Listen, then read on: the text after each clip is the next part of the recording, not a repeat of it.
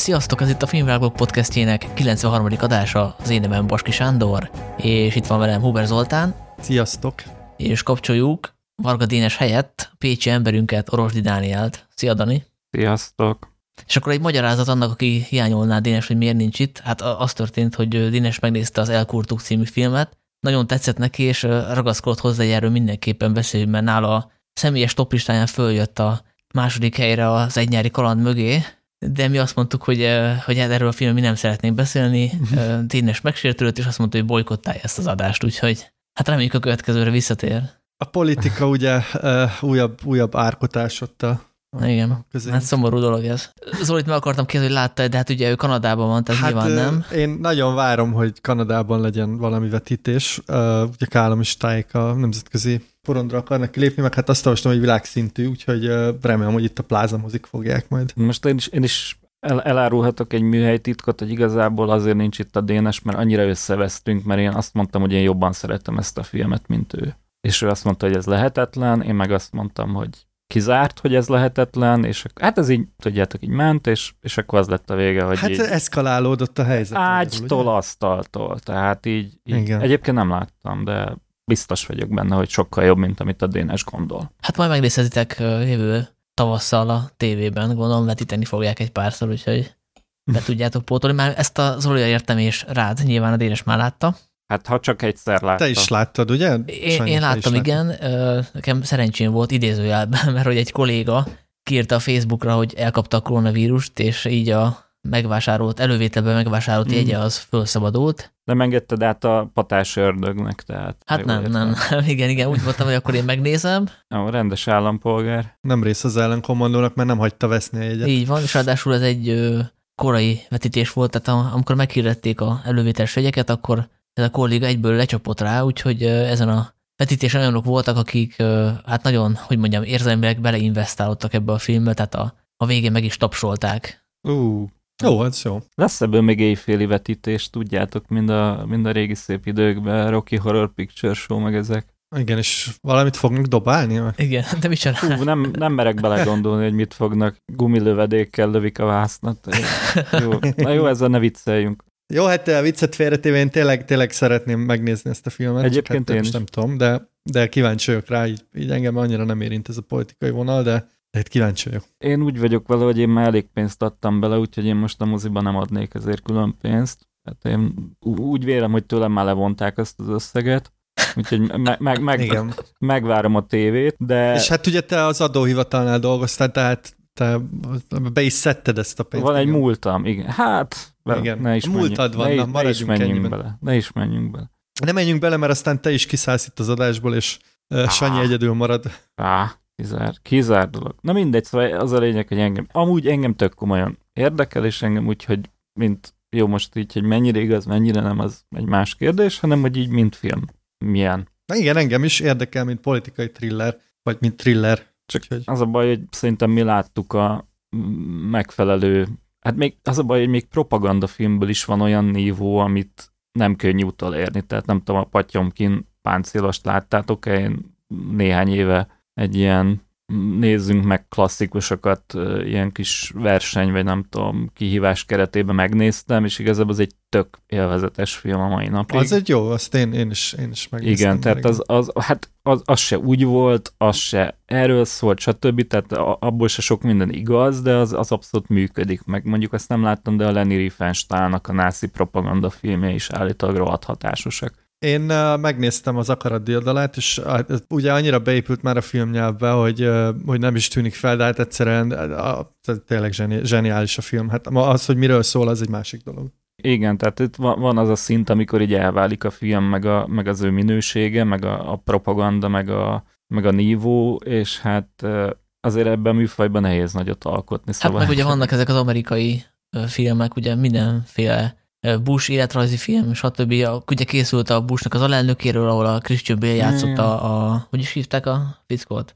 Dick Cheney, Dick Cheney. Szóval Dick azok Cheney. Se annyira kiegyensúlyozottak politikailag, és akkor most még finoman fogalmaztam, de hát nyilván, hogyha egy Christian Bale a főszereplő, de azért érted. Na jó, de voltak korrekt filmek is, tehát mondjuk az ilyen az elnök emberei, nem a tévésorozat, hanem a, tudjátok, a Pakula thriller, tehát az... Hát az egy szuper film. Az egy rohadt jó film, és az teljesen korrektül megmutatja, hogy mi, mi történt az újságírókkal, meg hogy ők mit láttak, tehát így tudom, egy-két fiktív jelenet van benne, és alapvetően... Hát igen, de... Ugye mondtad, hogy propaganda, hát a, ja. az nekem az Oliver Stone-nak például a, a Nixon jutott. Hát a gé ef ká is tegyük hozzá, tehát az, az egyébként igen, tehát az, az, az se kicsi propaganda, meg, meg összeesküvés elméletes uh, sztori, de annyira erős az egész film, hogy, uh, hogy így nem érdekel, mert így megyek vele. Na most hát ez... meg a nagy különbség, hogy az Oliver Stone saját hülyeségeit, vagy nem tudom, megszállott összeesküvés elméleteit tette bele, és nem azért tette bele, mert neki a Demokrata Párt központja ezt diktálta. Hát igen, igen, ez is egy másik dolog. Már nagyon kíváncsiak, hogy innen Sanyi hogy fog átkötni a, a mai témáinkat. Hát nézd, a, a politika világa az nagyon hasonlít a maffia világára. Oh, úgyhogy ezért első... Ez, ez, ez egy csillagos ötös. Profi, profizmus. profizmus.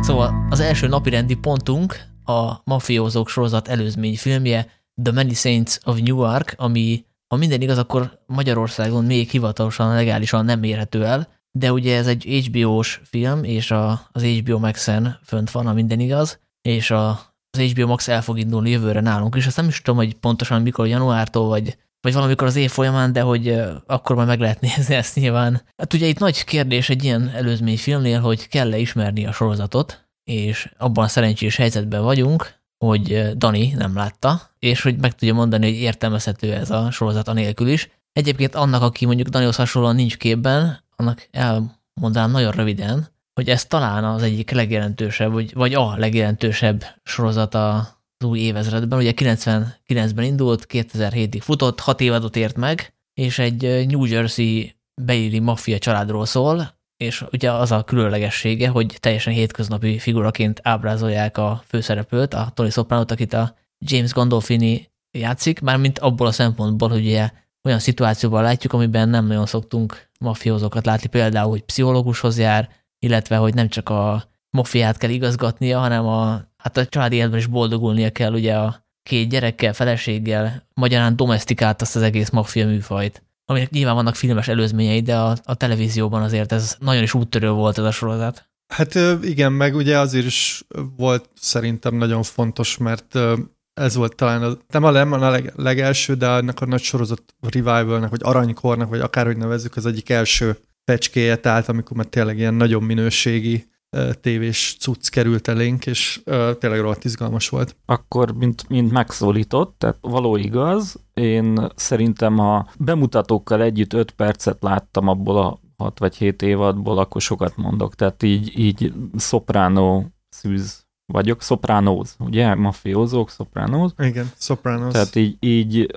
kb. Annyit tudok róla, amit a Sanyi elmondott, ugye első fecske, hatalmas siker, kulcssorozat, nagyon sok haverom, cimborám nézte és esküszik rá, és nagyon szereti, meg mit tudom én, egy-két dolog így nyilván így cikkekből így rám ragadt, tehát mit tudom én, én szeretem a Peter Bogdanovicsot, és akkor tudom, hogy ő is szerepelt benne, meg rendezett egy-két epizódot, meg, meg, meg tudom, hogy a, ki az alkotó, meg hogy neki mik voltak az előképei, tehát ennyit tudok kb. Az egész cuccról, és hogyha az a kérdés, hogy értelmezhető-e, majd, hogy nem zéró Sopranos ismerettel ez a, az el, előzményfilm, jól mondom, ez egy, ez egy ilyen prequel. E, igen, ez visszaugrik a... Tehát... Prequel, igen, akkor, akkor az a jó hír, hogy igen. Tehát, hogy ez, ez egy, én úgy éreztem, hogy a saját lábán teljesen megálló maffia film, hogy milyen gondjaim voltak vele, illetve hogy mik tetszettek benne, azt szerintem majd így menet, menet közben kiderül, de hogyha csak az a kérdés, hogy ez, ez, ezt meg lehet-e érteni anélkül, hogy akár egy epizódot is láttál volna, e vagy évadot, vagy akármit a mafiózókból, akkor én, én úgy gondolom, hogy igen. Tehát ami kimarad, vagy ami homályban marad, valószínűleg rohadt érdekes dolgok, és valószínűleg sokan így, tehát így, így amikor láttam egyes jeleneteket, akkor arra gondoltam, hogy na most biztos, akik ismerik a sorozatot, azok felszisszennek, és azt mondja, úristen, ez tényleg, és akkor erre utalnak, és ez benne volt, és mit tudom én, tehát így ennyi, nem tudom, így ötletem azért, azért volt elnézve a filmet, de ő magában ez egy értelmezhető cucc. Egyébként én is erre tippeltem, pláne azért, mert hogy a az előzmény sorozat azért az eléggé meglepi szerintem a, azokat a hardcore rajongókat, akik most arra számítottak, hogy a, a Tony Sopranosról tudunk meg többet az ő fiatal koráról. Egyébként én is arra számítottam, mert nem olvastam utána ennek a, ennek a filmnek, és Hát ennek nem jó, ugye a főszereplője, ugye a legelején, amikor kezdődik a, a történet, akkor, akkor még nagyon fiatal, ugye ezerkilencszázhatvanhétben indul a sztori, aztán ugrunk egy kicsit az időben, amikor már tínédzser, de ennek ellenére ő egy ilyen háttérfigura. Hát ugye fontos mellékszereplő. Hát fontos mellékszereplő, persze, ez az ő eredet története úgy tetszik, tehát azt ismerjük meg ebből a, a filmből, hogy azért hogyan vesztette el az illúzióit, és hogyan zárultak le előtte a másfajta pálya lehetőségek, és hogy kötött ki végül a, a mafiába, mert ugye most így előre szaladunk, akkor ugye az történik, hogy, hogy őt próbálja lebeszélni a nagybátyja erről az útról, illetve hát a szülei is azért reménykednek benne, hogy valami mást, valami mást, nem a családi vállalkozás viszi tovább, zárójelbe zárva, szóval, hogy nem ő a főszereplője, hanem az a Dickie Moltisanti, aki a sorozatban ugye nem is szerepel, mert hogy, hát nem tudom most eltárolni, de ezt a, ezt a filmet nem éri túl, illetve ez a sorozatból kiderül, mert hogy a sorozatban az ő fia, Christopher Moltisanti szerepel, aki a Tony Soprano-nak a mentoráltja, itt pedig a fiatal Tony Soprano a Dickie Moltisanti mentoráltja, szóval kapunk egy olyan főszereplőt, aki a sorozatban nem szerepelt, teljesen új figura. De bocsánat, de a sorozatban azért említik többször. Említik, persze, persze, persze. Ilyen sztor- sztori szinten feljön, ugye a sorozatban az kiderül, hogy ő egy ilyen háborús hős. Igen, aki, aki drogos volt, ugye, és erre kapunk egy nagyon jó poént a film végén, amit most szerintem ne lőjünk le, tehát visszautalnak erre, hogy miért terjedt el róla, hogy ő drogos. Igen. Viszont nyilván megjelennek azok a kisebb mellékszereplők, akik a sorozatban is benne vannak, csak most ugye fiatalok, tehát konkrétan a Silvio, a Poli, a Pussy, illetve a Junior, aki szintén nagyon fontos szerepet játszik a, a sorozatban, ő a Tonynak a nagy, nem nagybátyja. De ne, nagybátyja, mert az apjának az öccse. Igen, tehát a, ő, a, ő egy, egy nagyon fontos szereplő a sorozatban, itt ő is mellékszereplő egyébként, és én azt mondanám, hogy ez a film nem csak a Tonynak az eredet története, hanem a Juniornak is igazából. Igen, mert itt nagyon sok minden kiderül arról, hogy ő miért, miért olyan, amilyen, mert ugye a sorozatban elég fontos szerepe van. Na ez, ez, ez a kábítószeres tudsz, amit mondtok, ez, ez például klasszikusan olyan, hogy hát így, így élvezette a hallgató, mert ugye nem tudtam. Tehát nekem, én, én tudom, hogy a Sanyi mire utalt, és így, így mosolygok, hogy ez tényleg ez így, ez így vicces, meg ugye a végén van ez a poén, tehát ez lejön, akkor is, hogyha nem ismered a sorozatot. Azért sok ilyen poén van benne, hát amit, gondolom, amit te valószínűleg kimaradtál igen, belőle. Igen, tehát igen. Például, amikor a, odaszól a, a Tony Soprano egy ilyen telefonfülkénél próbál a nagybátyát rávenni, hogy sört vegyen neki, azt hiszem, és akkor kiszól, hogy Carmela, tehát mert ugye az, az lesz később a felesége. De például a, a, nekem nagyon tetszett az a poén is, hogy uh, ugye a Christopher itt még egy baby, és hogy uh, Tony Soprano kezében sír mindig. Ezt most ne, ne, ne áruljuk el, hogy miért, de hogy ez a sorozatból az. Én nem is tudnám elárulni, de, de ez hát igazából a film egy... legelén kite... elárulható, hát szerintem ez, ez nem spoiler, mert ezzel kezdődik a film, hogy elmondja ja, azt a narrátor. Azt hiszem, hogy az narrálja is. Igen, igen, tehát a, az narrálja a filmet, aki már nem él, mert ugye a sorozatban ö, meghalt a Tony által, Tony kezei által. Ugye ez is egy ilyen klasszikus hollywoodi fogás, hogy a síron túlról narrál, narrál a hulla. A noárokból. Igen, és nekem egyébként pont ez volt egy picit sok a sorozatra utalásról, hogy ugye csecsemőként a kezébe kerül Tonynak a, a Christopher, és akkor a gyerek sír, és akkor valaki még mondja, és ott nem tudom, az anyós, vagy kicsoda, hogy hogy hát a gyerekek azok megérzik, nem tudom mit, tehát nekem az egy picit sok volt. De még egy pillanatra visszatérve a fogadtatásra, hogy uh, tényleg szerintem arra a jogok nem erre számítottak, és uh, az első visszajelzések is ezt tükrözik, például a, a Rotten Tomatoes-on ötvenkilenc százalékon áll a film, és szerintem ennél sokkal jobb, tehát én is arra számítottam, hogy ez egy, hát, hogy ez egy félre sikerült valami lesz, nem. És hát nem tudom. Én nekem ez kellemes meglepetés volt, nekem is kellett egy kis idő, amíg, amíg fölfogtam, hogy oké, okay, ez nem pont olyan lesz, mint a, mint a sorozat, de hogyha belegondolunk, akkor ugye a sorozatnak pont az volt a poénja, hogy domestik, domestifikálta ezt az egész maffia világot a tévére. Ez a film meg papíron pont olyan, mint mondjuk a Scorsese filmé, vagy bármelyik másik maffiózó történet. Tehát, hogy ez volt egy picit nehézség az alkotóknak, hogy hogyan lehet megőrizni a, a Sopranosnak a világát, azt a stílust, azt a, azt a hozzáadott pluszt, ami a, a sorozatot jellemezte, és közben azért mégiscsak működjön filmként. Zoli, te még nem nyilatkoztál, neked ez hogy tetszett? Igen, nekem pontosan ez volt a problémám ezzel az egésszel, amit te mondasz, hogy ugye van benne egy nagyon erős fanservice, ami, ami nekem már néha túlzó is, tehát amikor csak azért megjelennek mellékszereplők, például a Silvio vagy a, a Póli, és csak azért elhangzik egy poén, hogy ugye később erre vagy a sorozat rajongói így felkapják a fejüket. Ezek túl vannak tolva, és én, mint a sorozat nagy rajongója egyébként élveztem, de azért éreztem, hogy ez, ez egy kicsit így alánk van téve.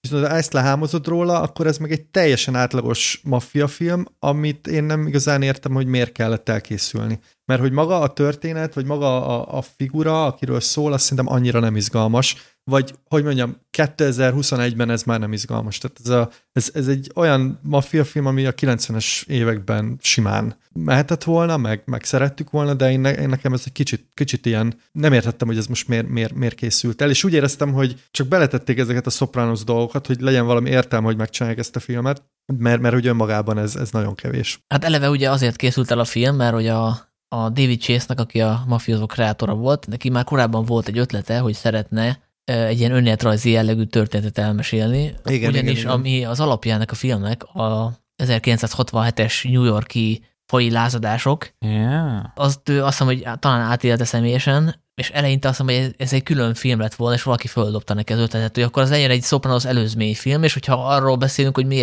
mi az újdonság benne, akkor szerintem ez az újdonság, mert a maffia filmekben ennyire hangsúlyosan nem szokott benne lenni ez a faji aspektus. Igen, de ez, ez hogy van benne? Ez, ez igazából a háttérben jelenik meg. Hát annyira nem a háttérben, mert az egyik főszereplő, mellékfőszereplő gyakorlatilag egy fekete fickó, tehát aki, aki mondjuk nem tudott erről, ennek a valós háttérének az egész történetnek, az nyugodtnak érezhette, hogy most ezt miért kell beleerőltetni, ezt a fekete szálat. Tehát azért kell beleerőltetni, mert ez konkrétan a történelmnek a része, és tényleg. Na jó, de te is azt mondod, hogy miért kellett beleerőltetni. Tehát, hogy a, a, a, én nem éreztem ezt ilyen organikusan. Tehát olyan, mint hogy ez, ez pár ötlet lett volna összedobálva. Nem tudom, ez olyan, mint hogyha mondjuk visszatérnénk a Elkurtukra, hogy, hogy csinálná egy filmet, ami kétezer-tizenhatban játszódik Budapesten, akkor csak megjelenne a háttérbe, hogy ott valami politikai izé felfordulás ezt, ezt volt. Ezt értem, Sanyi, ezzel nekem nincs is bajom, csak hogy nem kapunk igazából semmi extra háttérinfót erről az egész lázadásról, szerintem. Vannak ezek, a, ezek az idős, idősebb mafiózók, vagy egy hatvanas években mafiózók, akik akik ugyanazokkal a problémákkal szembesülnek, mint bármelyik maffiafilmben, plusz kapunk egy ilyen Sopranos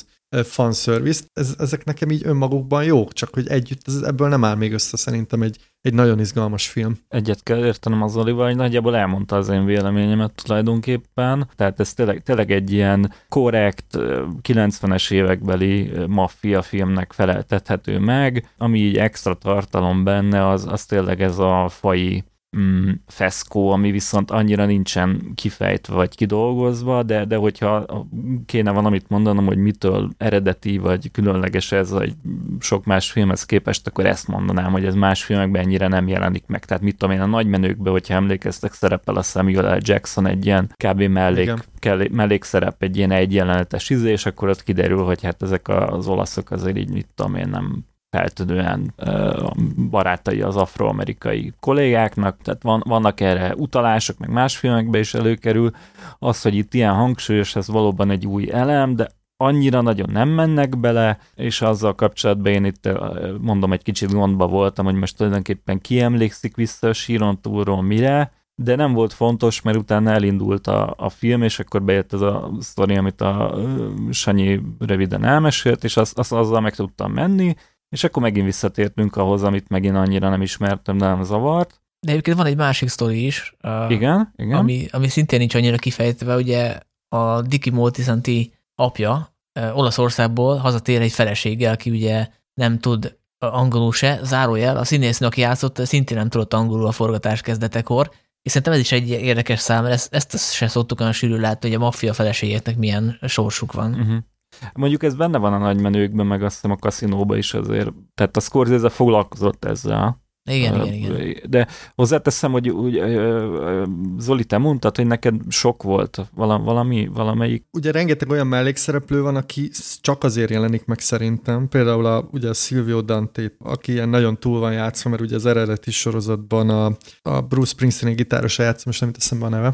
Oké, okay, nem egy színész. Igen, e, igen. Na mindegy, csak, csak, és például őnál is éreztem, hogy ő csak azért van ebbe a, a, az egészbe benne, mert hogy úgy de jó, hogy látjuk. Ez nekem is zavarót egy picit, főleg azért, mert hogy a színészek egy picit túltolták, tehát hogy nem túltolták, mindenki tudta igen. ezt megoldani. Például a, aki a juniort játszotta, a Corisztól, ő például tökéletesen megoldotta, hogy ne legyen túljátszva. Ja, ja, ja. Ő, ő nem karikatúrát alakított, és igazából engem nem a Póli vagy a, a Silviónak a nem tudom a színészek nevé, szóval nem az ő alakítású zavart annyira, mert ők igazából kevés játékidőt kapnak, hanem a Tonynak az anyja, akit ugye Vera Farmiga játszik, igen, és ő, szerintem ő, ő nagyon, nagyon túltolta, tehát én nem tudom, én helyébe visszaadnám a színész igazolványomat egy ilyen produkció után. Annyira művi volt, és nem tudom, neked ez föltűnte, Dani, hogy mennyire hangsúlyos az ő szerepe. Én nem éreztem túltoltnak, tehát én nem, nem, nem mondtam volna rá, hogy rohadt sok vagy rosszul játszik. Az, hogy ő így sokat beszélnek róla, meg, meg hogy így, igen, tehát hogy ő, hogy ő úgy hangsúlyos, de közben meg, meg nincs is annyira jelen, az vala, egy kicsit furcsa volt. Tehát mint hogyha egy ilyen,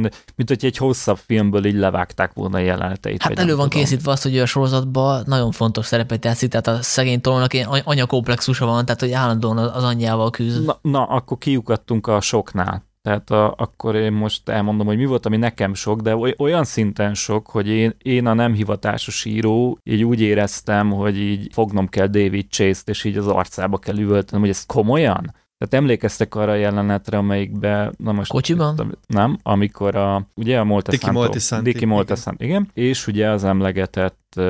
hát pótanyja, mostohanyja. Vannak a lakásban. Az olasz. Í- így igen. van, így van. Most lehet, hogy valamennyire spoileresek leszünk, de nem tudom, megoldja a Sanyi. Szóval, hogy, hogy ők, ők ugye együtt vannak egy ö, lakásban, amit most fog addig kibérelni a csajnak, és ugye előtte ölte meg a saját apját. Ez lehet, hogy egy elég spoiler, de mindegy. Szóval előtte ölte meg a saját apját. Ott van a mostohanyjával, majd valahogy így, mikor így izé, valaki becsönget, nem tudnak dugni, mire közli, hogy motherfucker. Tehát, ha így nem értenéd, hogy Ödipusz komplexus, akkor még így beleüvöltik a pofádba, és utána a csaj így, még hogyha, mint, mintha, mintha így nem lehetne ezt ennyibe hagyni, még közli is, ez milyen jó szó, ez a motherfucker, ez, ez fú, de tetszik neki. Tehát, hogy így, az hát meg, nem tehát így, így nem tűnt fel. Nekem, hát, nekem sem, de... Én, én, én úgy éreztem, mint hogyha, mint hogyha egy ilyen kezdőíró, hogy elolvasta volna így a Freud for Dummies című könyvnek így a, nem tudom, az előszavát, és az alapján azt gondolta volna, hogy na én most ezt a nagyon eredeti dolgot, ezt az Ödipusz komplexust, ezt most bevonom a sztorimba, és nem sokkal azután, hogy a főszereplőm a saját tulajdon édesapját megölte, utána ő megdugja a mostoha anyját, de tegyük oda, hogy ő egy anyabaszó. Szerintem ez tehát a ez, kifejezés ez, már teljesen elvált a konkrét jelentésétől, de egyébként de, van igen, benne de, valami. De, de abban a jelenetben nem véletlenül tették oda. Nyilván, tehát most, hogy így mondod, most nekem is leesik, de ugye abban a jelenetben annyira nekem azért nem tűnt fel, mert hogy ez a feleség azért elég fiatal és vonzó, mm-hmm. tehát, hogy igen. Ne, nem éreztem a, a komplexusos részét, érted? Tehát, hogyha, mm-hmm. egy, mm-hmm. hogyha tényleg egy olyan nevelőanyja lett volna, aki ö, nem fiatalabb nála, mm-hmm. és nem mm-hmm. egy ilyen bombázott csaj, akkor azt mondom, hogy ez tényleg rámegy erre a komplexusos témára. De érdekes, amit mondasz, tehát nyilván, ja, é, nyilván é, itt David mm-hmm. Chase-nek a fejében ez biztos megfordult. Én attól kaptam kiütést, hogy, hogy konkrétan a motherfucker-re rámentek. Tehát, uh-huh. hogyha, hogyha ott megállt volna, hogy, hogy látjuk, hogy megöli az apját, hogy látjuk, hogy kavar a saját mostoha anyjával, akkor azt mondom, hogy hát ez, ez végül is ez így valahogy így megoldották is ízlésesen, és talán még én is olvastam valahol, hogy a Sopranosban, meg ugye pszichológushoz jár, stb. Tehát azért ez, ez egy... Hát meg egy olasz férfi, érted? Vagyis hát olasz származású, tehát ez a, még a sorozatban viccelnek is vele egyébként, hogy a pszichológus nő viccel vele talán, hogy ú, egy olasz férfinek anyakomplexusa van, na hát. Szóval, igen. De, igen, de ez benne van egyébként a nagymenőkben is, tehát ott a Scorsese anyja játsza, ugye a Joe Pesci figurájának az anyját. Ha már eljutottok idáig, majdnem spoileresen, akkor egy, még egy enyhe spoilert bedobok, de ez muszáj, hogy ugye a filmnek a egyik fontos szereplője Ray Liotta, ugye ő játsza a főszereplő apját. És a nagymenők főszereplője. Igen, a, az a nagymenők egyébként, amiben szerepelt a Christopher Moltisanti alakító uh, Michael Imperioli is, aki ugye itt a narrátor, uh-huh. szóval itt összekeverodik ez a világ. Bocs, Sanyi, a, a Spider figuráját, aki a nagymenőkben volt a Spider, ő is, ő is szerepel, ugye? Nem tudom, hogy ő az Imperioli-e. Akit a Joe Pesci ok nélkül lelő a nagymenőkben, ő volt a Spider, ez megvan? De ő a Spider, igen. És azért vagyok ilyen okos, mert nagyon gyorsan megújítottam. De igen, igen, ő az. Szóval a Ray Liotta kettős szerepben szerepel ebben a filmben, és nem tudom, bennetek fölmerült-e, hogy az a második inkarnációja, hogy az valós-e, vagy csak a főhősünk képzeli, képzel magának egy mentort, akivel konzultálni tud, amikor eléggé válságba kerül az élete. Mert szerintem ügyesen játszott ezzel a film, hogy nem teljesen lehet eldönteni. Megmondom, nekem bennem, bennem mi merült fel, de ez, ez megint csak egy... Tehát ez nem annyira súlyos, mint amit a motherfucker-ös, Ödipuszos téma kapcsán mondtam, de ugye van ez a klasszikus megoldás, amikor van egy sztárod, vagy nagy színészed a filmedbe, sorozatodba, akit kiírsz, és akkor kiderül, hogy ő mégiscsak kell, vagy, vagy a folytatásra vissza kell hozni, és mit tudsz csinálni, hát mi, mit tud valaki ilyenkor kitalálni? Hát a főszereplőnek volt egy ikertestvére, ugye, mit tudom én, a John, John Woo-tól ugye emlékszünk a, jaj, mondjátok már, Better Tomorrow egy kettő, Szebb holnap. Tehát ugye ott is a Von Kar-wai, eh, Von Kar-wai, de vagyis? Chong Yun-fat. Igen, igen, Chong Yun-fat, bocsánat. Szóval úgy, úgy hozták vissza a figuráját, hogy a második részre, hogy van neki egy ikertestvére, aki épp New Yorkban van. Na jó, a David Chase azért ennél jobb író szerintem. I- igen, igen, tehát ezt ez, ez, ez azt mondom, hogy ez, ez nem erről szólt. Tehát a, itt nem arról volt szó, hogy ki kell nyílni a Ray Liottát, és akkor visszahozzák a, a tesójaként, de bennem ez fölmerült, mint, mint gondolat, de mondom, ez, ez, ez nem volt ennyire hangsúlyos, tehát ez, ez nem volt bántó, nem volt, nem volt zavaró, meg egyébként is szeretem a Liottát, viszont amit mondtál, Sanyi, az bennem nem fordult meg. Zoli? Bennem sem, mert uh, ugye azt hiszem már korábban is van utalás erre a figurára, hogy ez egy, a börtönben van. Uh, nyilván egy ilyen fura figura, tehát van benne egy ilyen kicsit mm-hmm. szürreális, de... de megvilágosodott figura, tehát nem tudom, ilyen izé, könyveket, vagy miket olvas, mm. és hát meg jazz, jazz, jazz kér, igen, meg igen. Igen, igen, de én ezek miatt, a nüanszok miatt gondolnám, hogy ő nem, hogy ő nem képzelgés, hogy, hogy, hogy a képzelgésed az nem mondja azt neked, hogy figyelj, ez nem jazz, és visszaadja a lemezt. Figyelj, Joel Coen, igen. Igen, igen, igen. Meg a Joe Pesci lemeze is ott van egyébként. Tényleg? Igen? A uh, Little Joe Sure Can Sing, az ezerkilencszázhatvannyolcas lemez a Joe Pescinek, wow. És az is ott van. Igen, egyébként erre szerintem a film rájátszik erre az álomszerűségre, ugye mesél arról a, a Dickie, hogy ő elkezdett, ugye, hát gondolom azért is, mert bántja a lelkiismeret, hogy mit művelt, kvázi jól cselekedett gyanánt egy ilyen vak baseball csapatot edzeni, vak gyerekeket, és, és az az egész jelenet az ilyen álomszerűen úrik be. Abszolút. Ez ugye jellemzője volt a, a sorozatnak, tehát ez, ez, ez onnan jön.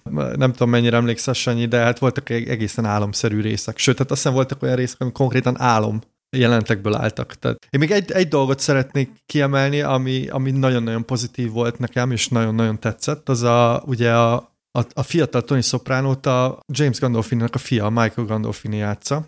És szerintem fantasztikusan, nekem nagyon-nagyon tetszett, és utána is olvastam, mert hogy azt tudni kell, hogy ugye Gandolfini szívromban meghalt, mm. nem is tudom mikor, kétezer-tizenháromban.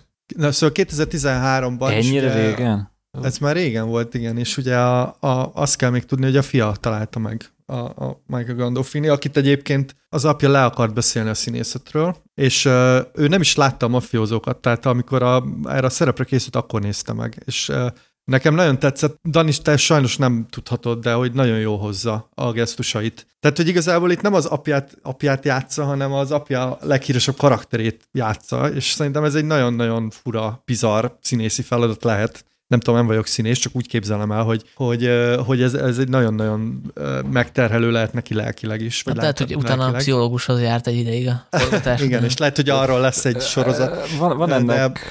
Bocs, bocs, van ennek zenei megfelelője, a, gondolom a Led Zeppelin zenekart, hogy vagy ismeritek, vagy hallottatok róla. Ja, a dobos. Igen, a, igen, igen. Ugye fia, fia ült be, ugye? Igen, igen, ott ugye John Bonham volt a dobos, aki ugye hát így szomorú kábítószerrel összefüggő halált halt, azt hiszem nyolcvanban, amikor még a fia elég kicsi volt. De, de a fia, mit tudom én, már öt évesen dobolgatott, tehát az apja ezt így támogatta, és hát egy rohadt jó dobos lett belőle, de így, így rajta van az egész életének, meg a munkásságának a bélyegén, hogy ő, ő a John Bonham fia, és mondjuk jó, az apja örökkébe lépett, mert ugye fellépett a Led Zeppelinnel nem is egyszer, tehát így úgymond méltó utódja lett az apjának, de hát azért az ott is ilyen, hogy, hogy mondják ezt, daddy issues. Tehát ott is azért durva dolgok lehetnek, az engem, engem arra emlékeztet. Ez tiszta a Zambo Jimmy Zambo árpi.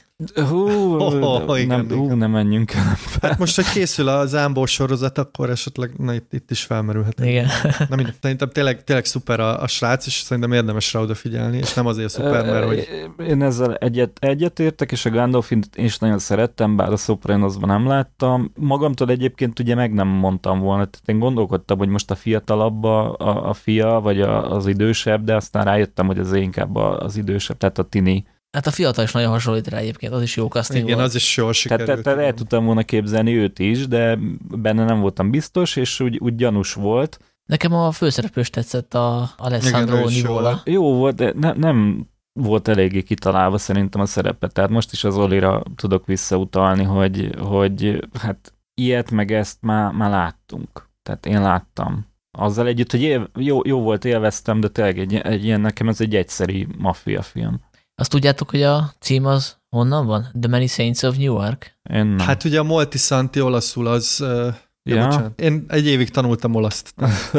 Igen, tehát a, a Moltisanti az a sok szent, illetve hát szólt arról is, hogy különféle szenteket azokat említik a film során többször is, illetve hát ugye a szent azt tudjuk, hogy azt csinálja, hogy vigyáz az emberre, és ugye ez a film is arról szól, hogy különféle mentorok vannak, ugye a fő konfliktus, ugye hát a fő érzelmi magja a filmnek az, hogy a Tony Soprano nagyon fölnéz a, a Dickie Moltisantira, aki, akit a mentorának szeretne fogadni sokkal inkább, mint az apját, és közben ugye a A Dickynek is van egy mentorja, a nagybátyja. Tehát, hogy ez egy olyan szál, ami a sorozaton is áthúzódik, szóval szerintem ez nyilván szándékos, és ez egy okos megoldás volt. Meg van, van egy másik megfejtése is, mert ugye a, rögtön azt hiszem az első jelenetben, amikor a, a fekete srác fut a, az olasz maffiózó elől, és rajta van a kabátján, hogy ő itt olyan Black Saints, vagy valami rá van írva. Igen. Gondolom ez se kitaláció, hanem ez tényleg volt ilyen. I- igen, de most én ebből arra következtettem, amikor ezen így elfilóztam, hogy miért, miért ez a cím,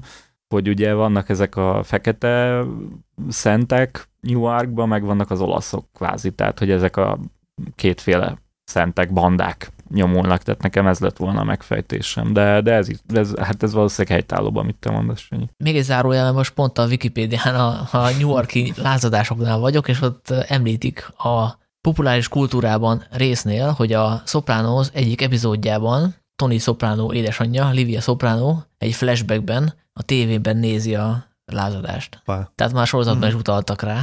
Aha. Akkor én is mondanék egy zárójeles gondolatot, vagyis véggondolatot, hogy, hogy sok, többször említettük, hogy ez a film olyan, amit már egyébként láttunk. A sorozat azt szerintem még mindig annyira jó, hogy még mindig nem nagyon láttunk hasonlót, úgyhogy Dani, uh-huh. szerintem itt az alkalom, hogy esetleg pótold. Én, én már kétszer végignéztem, én nagyon-nagyon szeretem ezt a sorozatot. Nekem ez volt az első ilyen nagy sorozat élményem, mert, mert én annó ezt elkezdtem nézni, és akkor ez behúzott nagyon, úgyhogy... Igen, ez a tanulság ennek a filmnek, hogy a, a sorozat sokkal jobb, és igen. Még mindig jó. De Dani, elkezded majd nézni ezek után? Na most ezt, hát ezt akartam mondani, hogy örülök, hogy ezt mondja, mondja az Zoli, mert hogyha meg gondoltam, hogy felteszem nektek ezt a kérdést, hogy, hogy, hogy ez értelmezhető-e a sorozat pilotjaként, prequel helyett, mert akkor, akkor úgy lennék vele, hogy ráér.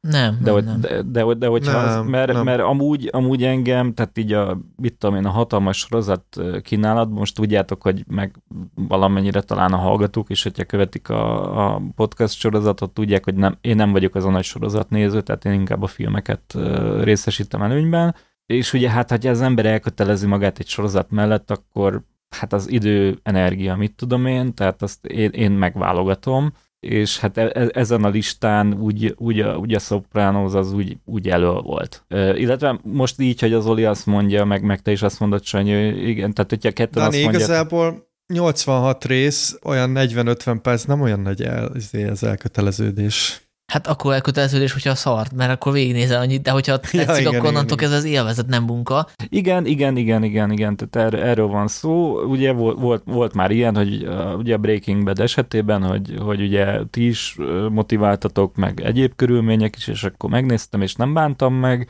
Jó, mondjuk most a Better Call Saul-t kéne befejeznem, de mit tudom én, tehát így a képzeletbeli sorozat listámon így elől volt, és ezek szerint maradt a Sopranos, mit tudom én, a Wire, meg ilyenek mellett. Mindenképpen nézd meg, és az lenne a javaslatom, nagyon fontos javaslat, hogy ne szinkronosan nézd. Aha. Én szinkronosan néztem annak idején, mert amikor ez elindult, akkor még nem volt opció, hogy bekapcsolom a Netflixet, vagy nem tudom, átváltom a hangsávot, és akkor át tudom, át tudom kötni a Gyurcsány filmhez az Elkurtukhoz, mert hogy, mert hogy Tony Soprano magyar Bravo. hangja, Kőszegi Ákos, a Stop Gyurcsány reklámok állandó hangja, aki egyébként föltűnik színészként, egy taxisofőrként az Elkurtukban is, ilyen kvázi összekacsintva a nézővel. Ki nem hagyta volna. Aki egyébként egy tök jó szinkron színész, és nagyon kellemes hangja van, és én ameddig nem hallottam meg a Gandolfinek az eredeti hangját, addig én elégedett voltam az ő szinkron, szinkronizálásával. Csak az a probléma, hogy a Kőszeg egy ilyen képzett, nagyon szépen beszélő figura, a Gandolfini meg, meg ilyen zihálva, ilyen nagyon vékony hangon, tehát hogy elhiszed annak hallgatnak, hogy ő, hogy ő tényleg basszus, autentikus mafiózó olasz családból uh-huh, számít, uh-huh. New Jersey. Hát igen, ő az, a, az a, van egy ilyen nazális, nem is tudom meg, ez a szuszogása, ezt, ezt nem lehet visszaadni. És akkor a következő napirendi pont, The Card Counter, Paul Schrader filmje, és akkor a változatosság kedvéért még egy olyan film, ami azt hiszem, hogy nem hozzáférhető Magyarországon egyelőre. Ez így igaz. Sajnos. Sajnos, igen. És hát aki követi a podcastet, illetve követte a mi évtizedes podcast sorozatunkat, ugye a kétezer-tízes évek filmjeit vettük végig évről évre, az tudja, hogy mindhármunknál nagyon előkelő helyen volt Paul Schrader előző filmje, a Idehagyott, úgyhogy ha most azt mondom, hogy én személy szerint nagyon vártam ezt a filmet, akkor elég keveset mondok, mert nekem tényleg óriási kedvencem volt a First Reformed. Tegyük hozzá, hogy Dénes volt itt a harmadik, tehát nem, nem Igen, én. igen. Tehát, hogy te utáltad, vagy miért mondod ezt? Nem, nem, nem, nem. Na mindegy, ez, erről, erről volt egy ilyen kis Facebookos, meg letterboxdos kis ilyen nem, nem is tudom mink. Csörte? Hát csörte, ja, ilyen baráti csörte, nem volt ez ilyen súlyos szerintem. Lényeg-lényeg, hogy én nem éreztem annyira jónak, mint ti, és nem éreztem annyira indokoltnak a taxisofőrrel való összevetését, mint ti, de, de nekem is tetszett. Tehát ez, ez, ez egy kifejezetten nagyon jó filmre emlékszem, és a Schradernek az, nekem az utóbbi időből is tetszettek filmjei, de... de igen, ez, igen, ez azt akartam igen. mondani, Dani, hogy uh, itt a, én úgy emlékszem, hogy ugye te azt uh, emelted ki, hogy a Schrader életműben azért vannak hasonló nagy... Uh, igen. És I- igen. én nem ismerem annyira a Schrader életművet, mint te, sőt, én nagyjából alig ismerem a Schrader életművet. Uh-huh. Uh, ugye azt talán elmondható, hogy elég hullámzó. Igen, uh, igen, igen. Mert hogy vannak, vannak nagyon-nagyon rossz filmjei, meg nagyon-nagyon jó filmjei, uh, és ugye ez a First Reformed, ez, ez nekem a semmiből jött annó, és uh, ugye kétszer is megnéztem azóta, és nagyon-nagyon tetszett. Tehát, uh... én, én azt mondom, Zoli, hogyha még, még nem láttad, én se láttam a Schrader minden filmjét, ezt előre bocsátom, de mit tudom én, a javát igen. Benne a rosszakat, a jókat, és ő tényleg, tényleg olyan rendező, hogy, hogy csinál egy ilyet, mint a First Reformed, és csinál egy olyat, mint a Card Counter, ami, ami szerintem egyet fogunk érteni benne, hogy nem olyan jó. Tehát itt egy kicsit lejjebb adja, és lehet, hogy most fog csinálni egy teljes tévedést, egy, egy ilyen valami ú- útkereső, kísérletező hát ugye a, valami. Ide adott előtt egy ilyen filmet csinált, ez volt a The Canyons, amivel a Lindsay Lohan szerepelt, meg egy férfi pornosztár, és a Bret Easton Ellis írta a forgatókönyvet, de ez képest. Igen, és ilyen közösségi finanszírozás volt, meg minden, tehát a, igen, így vannak neki, de, de mondjuk jó, mondjuk ezt is a javára lehet írni, tehát egy, egy, igen, ez egy érdekes, tehát ő egy érdekes figura, ez nem unalmas. És én, én ezért mondom nektek, hogy ha, ha még nem láttátok, akkor például a Könnyű altatót, aminek a Willem Dafoe a főszereplője. Uh-huh. Azt nézzétek meg, ami, ami témára teljesen más, de szerintem rohadt dezsebütök lesz a, a First Reformed meg a Card Counter után, illetve az Amerikai Gigoló, ami meg nem is egy kifejezetten jó film, de az, az meg még inkább. Vagy, vagy legalább annyira, mint a Könnyű altató. Tehát vannak olyan filmjei, meg vannak olyan mániái, Hogy, hogy így a taxisofőr óta, ami egy, hát tényleg így meghatározva, vagy hát az ő életművében is így egy, egy, egy fontos darab, annak ellenére, hogy idézőben csak írója, hogy így, így viszi magával, és, és mint, mint, mint bizonyos írók, tudjátok, hogy vannak írók, akik ugyanazt Igen. az egy könyvet írják életükben, hogy ő is tulajdonképpen így tekintget jobbra-balra, egy mindenféle műfajba kipróbálta magát, tehát ugye volt neki horrorfilmje, ugye remake-je, erotikus, mit, mindenféle ilyen formákkal próbálkozott meg stílussal, de tulajdonképpen ő végig ugyanazt az egy filmet próbálja leforgatni, egyszer papa főszereplő, egyszer egy férfi prosti, most éppen egy hivatásos szerencsejátékos, és ez nagyon izgalmas egyébként. Igen, egyébként pont ezzel akartam kezdeni, hogy rávilágítsak a párhuzamokra, mondjuk a taxisofőrrel vagy a hitehagyottal, hogy tényleg itt is kvázi ugyanarról van szó, tehát hogy van egy magányos férfi, ez a, nem is tudom, hogy ez a Schrader, hogy emlegető, God's Lonely Man. Ga- God's is, Lonely Man, igen. Igen, igen, igen, akinek van egyfajta megszállottság, és van egyfajta küldetése, aminek a végén vagy feláldozza magát, vagy nem, tehát ez is hasonló, és itt most próbálunk nem spoileresek lenni, de azért bizonyos fajta párhuzamokra tényleg rá kell világítani. Ugye itt a főszereplőt, akit Tel Vilmosnak hívnak egyébként, nem tudom, hogy ennek mi értelme van, William Tell. Hát felvett név, ugye a filmben kiderül. Igen, igen, ő ugye Oscar Isaac játsza, és róla kiderül, hogy ő töltött egy rövidebb időt börtönben, hát konkrétan nyolc évet, és az is kiderül, hogy miért volt börtönben. Nem tudom, ez most spoiler kategória, mert ez azt mondja, hogy a film, nem tudom, felénél derül. Hát ez már végén. Vége felé? Vége felé.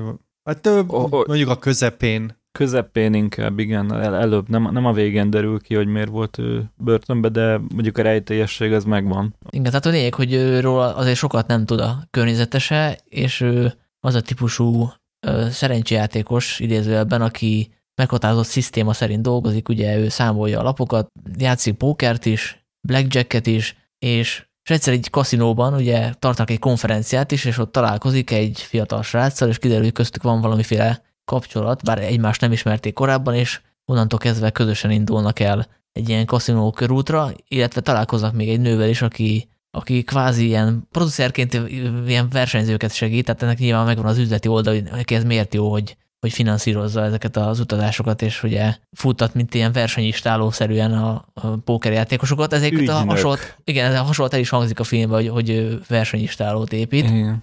Igen. Szóval ez a három fő karakter, és hát azt mondhatjuk, plusz hogy egy. Plusz egy, akit, akit most nem mondunk el, ugye? Mert az már spoiler lenne. Hát az már akkor spoiler. Igen. Szóval, hogy ez egy fura hibrid már, hogy nézhetjük road movie-ként is, nézhetjük sportfilmként is igazából, és hát a szokásos Schraderi drámaként, egyfajta ilyen lélektani drámaként, ahol nem tudjuk eldönteni soha, hogy akkor most mi az, amit konkrétan kell értelmezni, és mi az, ami csak ilyen szimbólum. Meg ugye van egy ilyen vonal benne, hogy egy ilyen mestertanítvány, vagy mentor. Meg egy szerelmi háromszög is. Bár mondjuk annak a háromszög része az nem annyira erős. Nem annyira, igen, igen, igen. Hát van egy, igen, egy ilyen finom, nem tudom, vibrálás, tehát nem, nem, nem egy ilyen kielezett háromszög, mit tudom igen. én. Mint de egyébként a... ez is benne van, ez a motivus benne van a Hitehagyodban, hogy van egy női figura, aki megváltja, vagy megpróbálja váltani a férfi főhőst. Igen, de mondjuk ez az érdekes, bocs, hogy a, a, a, a, ahogy így leírtad a sztorit, ezt, ezt én föl is írtam magamnak, meg mások is észrevették. Ugye az egyik, nem említettük, de ugye a Schradernek a régi haverja, meg a taxisofőr rendezője, a film egyik producere, ugye Martin Scorsese. Scorsese. Igen, és én, én nagyon örültem egyébként, amikor megláttam a nevét a filmen, de így, csak így önmagába, tehát ez így, ja, egyszerűen örültem, hogy... hogy hát így, akkor talán egy Munduszó fan lehetsz, mert a Munduszó Kornél utóbbi két filmjében producer sok, sok mindenhol szerepel, tehát Scorsese ilyen executive produceri kreditje szerintem nem igen, tudom, ez, ez, van, jó, ez, az, az elegyes, tehát... Hogy de egyébként az... nyilván a, a régi havert azt máshogy támogatja, mint a Munduszót is, tehát konkrétan a Schrader elmondta egy podcastben, hogy azt hiszem tanácsot kért talán a Scorsese-től, tehát talán át is küldte neki a leforgatott filmet, tehát ugye azért itt komolyabb kapcsolat volt. Uh-huh. De én most nem, nem, egyébként nem a Mundrucó ellenében akartam mondani, vagy, vagy bármi ilyesmi, de tényleg a Scorsese-nek a produceri életműve az, az, az úgymond elegyes, tehát az, az sokkal inkább olyan, mint a Schradernek a rendező életműve, tehát az, abból nem tudsz olyan nagy dolgokat kiolvasni, mert ő, ő adja, adja a nevét filmekhez egyszerűen. Én, én, én csak simán örültem annak, hogy így ez a, mit tudom én, két egymással így negyven éve folyamatosan szorosabb, lazább kapcsolatban lévő arc így, így, így olyan szinten most összekerült egy filmben, hogy az egyik a másiknak a, a, a producere és, és a cím fölött szerepel a neve. Tehát, hogy a, ahogy így összefoglaltad a sztorit, Sanyi, abból így szerintem sokan gondolhatnának arra, hogy ez a film olyan, mint Scorsese-től a, ugye, a, a, a pénz, pénz színe. A pénz színe, mert ugye mi van a pénz színében, ugye van a tapasztalt, ö, ö, tökös ö, biliárdos, aki a szárnyai alá veszi a fiatal nebulót, akiben lát valamit, elviszi az útra, ugye a road movie, és még ott van a csaj, akivel, hát ugye ott sincs, ott sincs konkrét szerelmi háromszög, de ott is van hát ez a vibrálás. Hát utalás van. Az igen, hát ott is inkább vibrálás van, tehát ott, ott van egy jelenet, amelyikben most pont nem olyan régen láttam a pénzszínét, azért, azért tudom ennyire határozottan, hogy ott, ott, ott egy jelenetben Paul Newman így lecseszi a Mary Elizabeth Mastrantonio-t, aki ugye ezt a karaktert játsza be a filmbe, hogy, isz, hogy ne nudizzon már neki, amikor bemegy a szobába, meg mit tudom én, tehát annyira ez nincs kijátszva ott sem, mindenesetre ott, ott van a filmben. És van egy másik ö, utalás igen? is, illetve nem tudom, hogy a szándékos, de hát a, a Szerencse zsoldosai, ez a címén Hard Eight, ez a Paul Thomas Andersonnak a első filmje, annak is ez a sztoria, hogy van egy veterán szerencsejátékos, aki mentorátjaként fogadja be a John C. Reilly által játszott karaktert, és ott is van egy ilyen szerelmi szál. Uh-huh.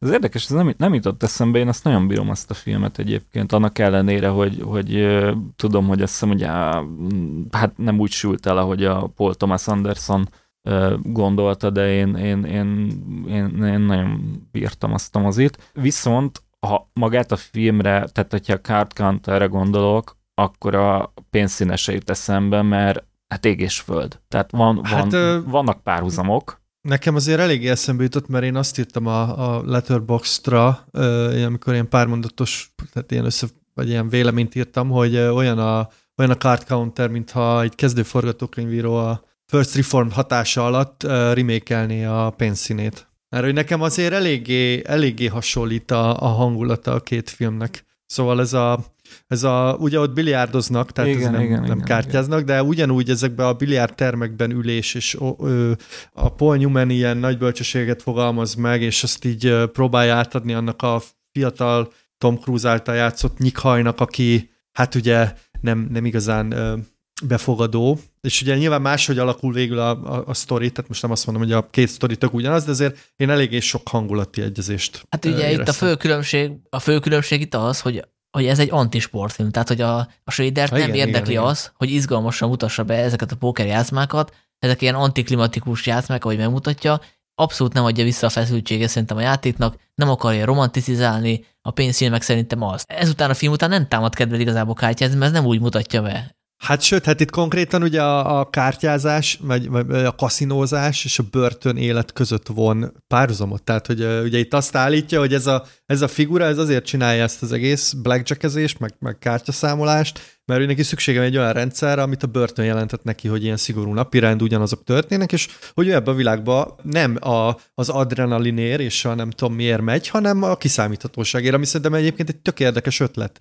Tehát egy ritkán látsz olyat, hogy valaki azért kaszinózik, mert ezzel tudja fenntartani azt, amit a börtönben megszeretett. Meg hát ugye van egy ilyen rituália, hogy bejelentkezik a hotelba, és egy ilyen fehér lepedővel, fehér lepedőkkel letakarja az összes asztalt, az összes asztal láb, lábára föld, fölteszi. Gyakorlatilag. Igen, gyakorlatilag ilyen puritán cellává alakítja az egész uh, hotelszobát. Tehát ugye ez is egyfajta ilyen jelzés, hogy ő igazából nem szórakozni jár ide, hanem tényleg neki ez egy munka, viszont nem is akar sok pénzt keresni. Tehát amikor megkeresi a nő, a Tiffany Haddish által alakított nő azzal, hogy akkor, hogy akkor keresse neki a pénzt, akkor ő jelző, hogy ő igazából nem vágyik arra, neki pont elég, hogy mindig egy kis megélhetés. Összeget keres. Igen, a megélhetés nem hívja fel saját magára a figyelmet, tehát hogy ő pont egy ellentéte a szerencsejátékosnak, aki egyre többet és többet akar. Na itt, itt vitatkoznék én azzal, mert szerintem teljesen ugyanazon a hullámhosszon vagyunk. Én, én azt hangsúlyoznám, amit a, a Zoli mondott, hogy a, hogy, hogy a First Reform hatása alatt. Nem tudom, mikor láttad utoljára a pénzszínét, Zoli?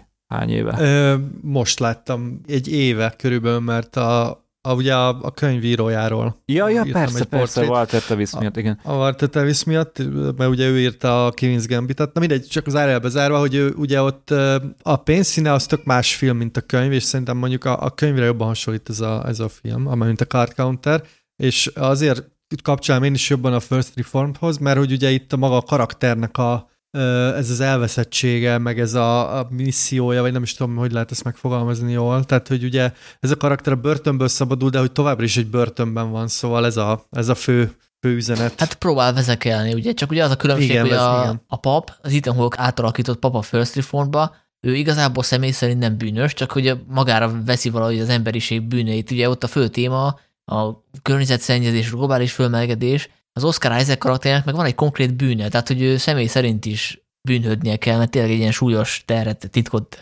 cipel, és ezt valahogy meg kell, igen. emiatt valahogy meg kell váltani magát. Szerintem ez egy különbség a két film közt, meg az is különbség, hogy a First Reformedban azért nincsenek ennyire nyilvánvalóan kimondva a dolgok.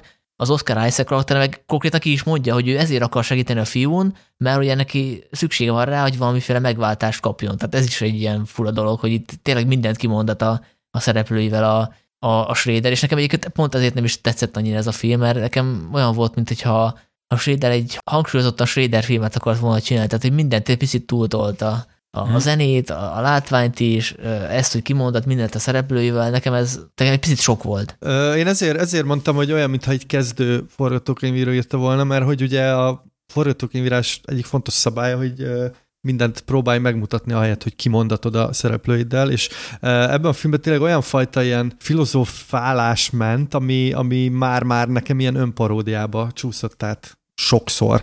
Tehát, hogy ezeket ez nem kell, nem kell kimondani, hogy akkor úristen, én most, most ilyen vagyok, meg így érzem magam, meg ezt csinálom, hanem ezeket, ezeket meg kéne valahogy mutatni. Na mindegy, zárójelbe zárom. A mellékkarakterről mit gondoltok? Mert én azt gondolom, hogy a Oscar Isaac figurája azért működik részben azért is, mert a Isaac az kurva jó színész, tehát hogy egyébként zárójel, hogy neki nagyon jó éve van, tehát hogy egyrészt szerepelt a Dűnében, és a házassági történetnek a remake-ében. Nem, nem házasság, de... Jelenetek egy házasságból. Jelenetek egy házasságból, ugye a Bergman. Igen, példa. Jelenetek egy házasságból remake-ében, ugye ebben a Card Counterben is, szóval hogy meg, szerintem most, most van a csúcson kb. És neki elhiszek mindent, akkor is, hogyha ez a figura, szóval vannak vele problémáim, de ugye itt van még két másik szereplő, illetve egy harmadik, akiről most nem beszélünk, mert spoileres lenne. Szóval nekem problémám volt a, a srác, akit ugye a Ty Sheridan alakít, és Dani ezt már pedzegette, hogy ugye ő, ő nem igazi tanítvány, tehát hogy Ahogy, ahogy elmeséltük a történetet, ebből a, aki nem látta a filmet, az azt szűrheti le, hogy ez a srác nagyon szeretne pókerjátékos lenni, és azért akar tanulni. De ugye ez nem így néz ki a filmben, hmm. hanem felajánlja neki a, az Isaac karaktere, hogy gyere velem erre a turnéra, és az ő motivációt ismerjük, ő, ő nem szeretné, hogyha ez a srác elkallódna, mert valamiért fontos neki. De hogy a srácnak ez miért jó, hogy hozzá, hozzá csapódik, és közben őt nem érdekli igazából a kártyajáték, nem csinál semmit. Tehát nekem ez a nagy hiányossága, a dramaturgia hiányossága a filmnek, hogy ez nincs megmagyarázva. A másik a Tiffany Head is átalakított, nem is tudom, hogy hívják ezt a figurát, aki... Istálló tulajdonos. La Linda. La Linda a neve, igen. Szóval, hogy ő, őt meg egy ilyen miscastnak, vagy nem tudom, hogy mondják ezt, amikor félre van castingolva valaki, hogy őt, őt nem éreztem hitelesnek ebbe a szerepbe. Ő ugye korábban vígjátéki szerepeket játszott, és nekem itt valahogy a kémia nem működött. Bár ez nyilván szubjektív, hogy kinek hogy működött. Ez, ezzel a részével egyáltalán nem volt gondom a filmnek. Nekem, nekem egyszerűen nem hozta azt az erőt, amit például a, a, a First Reformed, meg, meg amit mondasz, így belegondolva tényleg. Tehát ez a, ez a kicsit szájbarágosan adja elő magát a mester, ez, ez, ez így benne volt ebbe a filmbe. Szerintem a srácnál elfogadható motiváció az, hogy tényleg neki így kvázi nincs jobb dolga, és ő bízik abba, hogy meg tudja győzni. Hát ő meg ő egy ilyen Y-generációs valaki, aki így, így, így ilyen slacker, vagy így van, és akkor így nem tudom, de hogy igen, tehát ez nyilván itt nincs annyira kidolgozva. Igen, de, de ezt mondom, hogy ez, ez szerintem ez, én ezt nem érzem hibának, azt, hogy ugyanazokra a dolgokra riffelget a, a művész, mint korábban már többször, tehát mit tudom én, még, még akkor ajánlok még egy filmet, ha esetleg nem ismeritek, az Affliction-t, ami, ami viszont úgy emlékszem, hogy kifejezetten jó, tehát nem úgy, mint az amerikai gigoló, hogy így, így fejedre csapsz, hogy ebben minden benne van, de közben azért annyira nem ütős. Az Affliction az úgy emlékszem, hogy tök jó, hiszem Kisvárosi gyilkosság a magyar címe, és hát abban is ez van, és, és az, is, az is valahogy ütősebb, és, és valahogy ott jobban elkapta. Tehát így van, van amikor jobban elkapja a Schrader, van, amikor kevésbé, és ez, ez most az az eset volt, amikor, amikor így valószínűleg a First Reformnak a sikere, meg az Oscar jelölés után így, így volt neki egy kis, hát hogy mondják ezt, laufia. Hátszeleje. Arra gondoltam, hogy igen, hogy most akkor csináltott valamit. Ami, igen, igen ami... tehát hogy az hét szűk esztendő után úgy érezte, hogy most jön a hétből esztendő, vagy legalábbis egy olyan film, amit úgy csinálok meg, ahogy akarok, nem fog csiliárdokba kerülni, de ezt már én is tudom, meg meg tudom oldani, és egy, és egy Schradernél is Schraderebb filmet tett le az asztalra, ami, aminek hát éppen ezért vannak meg a hibái. Igen, meg hogy másmilyen, mint a First Reformed, tehát hogy ez egy nagyon szürke, azt hiszem, az fekete-fehér, ugye? A képi világ, tehát hogy... nem, nem, de majdnem. Nem, azért bar, barnás, nem. Meg... Igen, igen, négy-hármas képarány, tehát hogy, hogy ilyen nagyon szűk, puritán plánozás, itt meg azért eléggé kinyitja a teret, tehát van egy olyan jelet, ahol ilyen óriási nagy totát látunk, ugye rengeteg fény, és ugye van egy flashback-szerű rész, ahol, ahol ilyen halszem optikát használ, az is nagyon kreatív, és az is nagyon működik. Az, az, nagyon, az nem is halszem optika, az nem, nem tudom már milyen optika. Az, az, hát az ilyen nagyon bizarr, mert így önmagába visszafordítja a teret. Nem fordítja össze, tehát száz... egyszerűen meggördíti. De, de, de, de, de, de, de az, mert olyan, az, mint a száznyolcvan is... fokba látnál. Az, az, az... Na majd figyeld meg, hogy az több, mint egy halszem optika, mert vissza van hajolva a... az két szél a térnek. Sokkal durvább. Én csak azt akartam mondani, hogy most úgy tűnhet, hogy ez egy nagyon rossz film, amit, amit nem, beszélünk, nem, de, nem, hogy, nem, de hogy ez nem. Egyáltalán nem rossz, tehát hogy én el voltam rajta, és én mondjuk főleg azért voltam el rajta, mert egyrészt tök jól néz ki, tehát nagyon szép, másrészt meg Oscar Isaac nekem egyszerűen elhiszem, hogy, hogy így jó kaszinókba üldögélni, és így nézni. Én határozottan azt mondom, hogy ez egy jó film, tehát hogy, hogy a, mit tudom én, a rossz, közepes, jó, rohadt jó, mit tudom én, egy ilyen skálán, én ezt, én ezt kifejezetten a jó filmek közé tenném, de ennek a filmnek úgymond van jobb változata a Schrader és a Scorsese életműben. Egyébként, ha elképzeljétek a Schradert, hogy írja a következő forgatókönyvet, ugye ti is úgy képzeljétek, egy ül egy asztalnál, nincs az asztalon semmi, csak egy papír, a toll, egy pohár, igen, és egy üveg. Mert, hogy, mert igen, annak, aki nem lát ezt a két filmet, fényképezik. Mert mind a két filmben ugye a főhős, ugye az Ethan Hawke, meg most az Oscar Isaac, naplót ír, ugyanezt csinálja, naplót ír, ugyanazt csinálja, minden kettő tölt magának egy italt, és tök puritánul írja a naplóját, és közben halljuk a narrációját. Úgyhogy én a Schradert is így képzelem, hogy tölt magának egy nem tudom viszkit, és közben írogat. És úgy képzelem el, hogy egyébként állandóan tél van, és szürkület, vagy, ma, vagy este. Mondom, nem mondom, könnyű altatót kell elővenni, de egyébként az a poén, hogy ezek a beállítások, ezek a taxisofőrből vannak. Tehát, hogy, hogy, hogy ő a saját rendező életművébe onnan a, a Scorsese beállításait emelte át. Tehát szó szerint megvan a taxisofőrbe, a oldalról ír a Travis Bickle, és halljuk a narrációját, fekszik az ágyon, olvas az ágyon, felülnézetből az ágyon, ilyen nézetből olvas. Tehát ez, vannak ezek a nagyon hangsúlyos beállítások, amik a First Reformban is legalább ilyen hangsúlyosan benne vannak, és ezt így, így gátlástalanul átvette a Scorsese-től. Lehet, egy egyébként ő írta bele a forgatókönyvbe, tehát lehet, hogy olyan szinten volt részletes a taxisofőr forgatókönyv, nem tudom, sajnos nem olvastam, hogy benne volt, hogy oldalnézet, ilyen szögből, ilyen lencsével, mit tudom én, de, de déjà vu.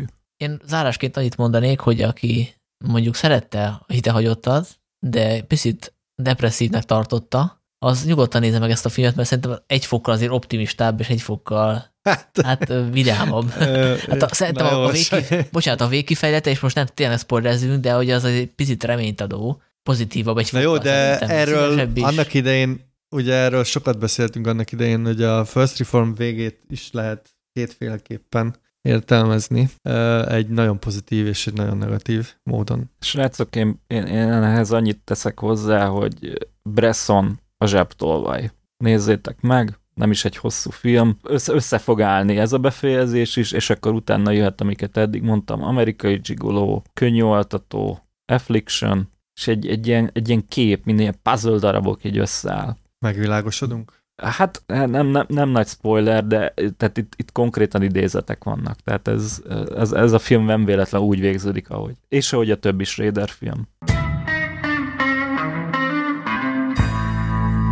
És akkor a Coen sorozatunk most egy nulladik résszel folytatódik, váratlan módon, ugyanis Dénes, aki most nincs itt, nem szerette volna, hogyha nélküle haladunk tovább, ezért visszatérünk a kezdetekhez. A Coenék ugyanis közreműködtek még Sam Raimi Bűnözési hullám, Crime Wave című filmében is, mint forgatókönyvírók. Ugye ennek az az előzménye, hogy a, a Raimi első nagy sikerén, a Gonosz halottakon a Joel Coen vágóként közreműködött, és összehaverkodtak. Úgy jött létre ez a koprodukció. Azért is érdemes erről a filmről beszélni, mert ugye a következő felvonás a nagy ugrás lesz, és azért vannak, van kapcsolata a két film közt. Én most láttam először ezt a filmet, gondolom ti már ismertétek. Hát én azért ismertem ezt a filmet, mert hogy a, azóta eltűntnek nyilvánított, eltűntnek nyilvánítva blog rovatban a, a Dani írt róla, és én annó azt a cikkét olvastam, és annó beszereztem ezt a filmet, és ott csücsült a, hát a néznivalók között egészen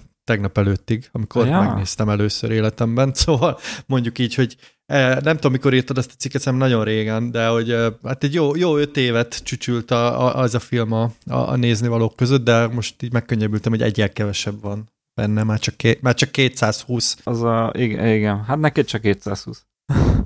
Hát az a, az a cikk, ami most is elérhető a blogon, ebbe a bizonyos eltűntnek nyilvánítva rovatba, az, az egy átdolg... a poszthoz. Ja, ja, ja, köszi. Az a, az átdolgozott, és még így is, vagy tán ezért nagyon terjengős verziója az én hát első cikkeim egyikének, és az pedig még így a kétezres évek eleje. És ugye a sok magazinon jelent meg, és aztán ez hát eltűnt a sok, sok magazin is a, a, a netről, és akkor úgy éreztem, hogy ez ér annyit ez a film, meg ez a cikk, hogy átdolgozzam, és akkor jelent meg a, a Filmvilág blogon. Úgyhogy ennek megfelelően én hát legalább háromszor láttam ezt a filmet, talán négyszer. Egyszer ugye, amikor annak idején megnéztem, aztán egyszer filmklubban vetítettük, akkor láttam, illetve most az adás miatt uh, újra néztem. Akkor te vagy a legmegfelelőbb személy arra, hogy öt mondatban összefoglalt, hogy miről szól. Valószínűleg igen. Uh, hát ez a film tulajdonképpen jó. Hát a cselekményt azt nem tudom öt mondatba összefoglalni, vagy legalábbis így, így nincs sok értelme annak, amit össze tudnék belőle foglalni, tehát ez, ennek, ennek épp az, a, az adja különlegességét ennek a filmnek, hogy ugye egy akkora kavarc minden értelemben, és rossz értelemben is sajnos, hogy tehát műfajilag egy ilyen rajzfilmbe oltott film noir, screwball, comedy, thriller, horror, nem tudom micsoda, aminek a cselekménye olyan, mint hogyha, hogy, hogyha valaki így a, a Sam, nem, hát a Sam Raiminek is kevésbé, de mondjuk a, a Coen fivérek megfelelő filmjeiből egy bizonyos jeleneteket látott volna, és azok, azokból egy ilyen turmixot így lemixelt volna. Tehát talán, talán a Fargóra emlékeztet egyébként így a maga az alapötlet legjobban, de, de egy csomó figura az a Nagyugrásban, a Hatsucker Proxyban, köszönöm vissza,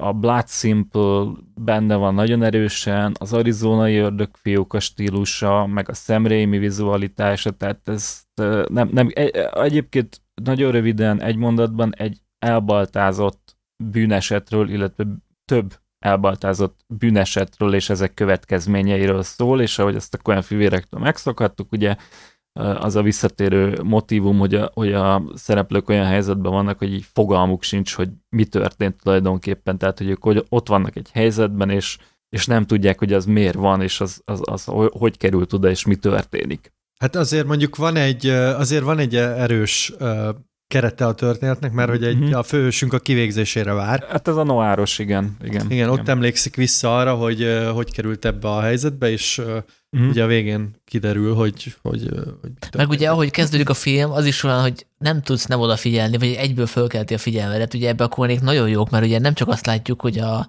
vesztőhelyre viszik ezt a, ezt a figurát, hanem hogy egy autóban ül, nem tudom, öt-hat apáca, és iszonyatosan gyorsan igyekeznek valahova. Hát ezt lehetne tanítani, tehát hogy ez a, ez a hogy, hogy mondják ezt, ez a ketyegő bomba dramaturgia, tehát hogy, hogy ugye nyilván ki fogják végezni, ők, ők oda tartanak, igen, suspense, és ez tényleg, tényleg egy baromi erős kezdés. De tegyük hozzá, hogy, a, a, hogy, hogy itt viszont bejön egy olyan hiba, amit máskor szerintem nem követtek el a Coenek, vagy legalábbis jobban megindokolták volna, vagy hát megindokolták volna eleve. Tehát ugye a, a, a főszereplő, aki visszaemlékszik, olyan dolgokra emlékszik vissza, amiről nem tudhat folyamatosan. Tehát ha belegondoltok, az egyik első dolog, ami nekem most ennél a megnézésnél föltűnt, eddig, eddig nem foglalkoztatott különösebben, mert van a filmnek egy olyan svungja, meg annyira őrült jelenetek vannak benne, hogy így nem gondolok bele, de, de most így, így megfordult bennem, hogy ezt ő honnan tudja, mert nem volt ember, aki neki ezt elmondhatta, mert az, aki, hát nem tudom, ez spoiler, tehát aki a film végére életben marad, az szintén nem volt ott.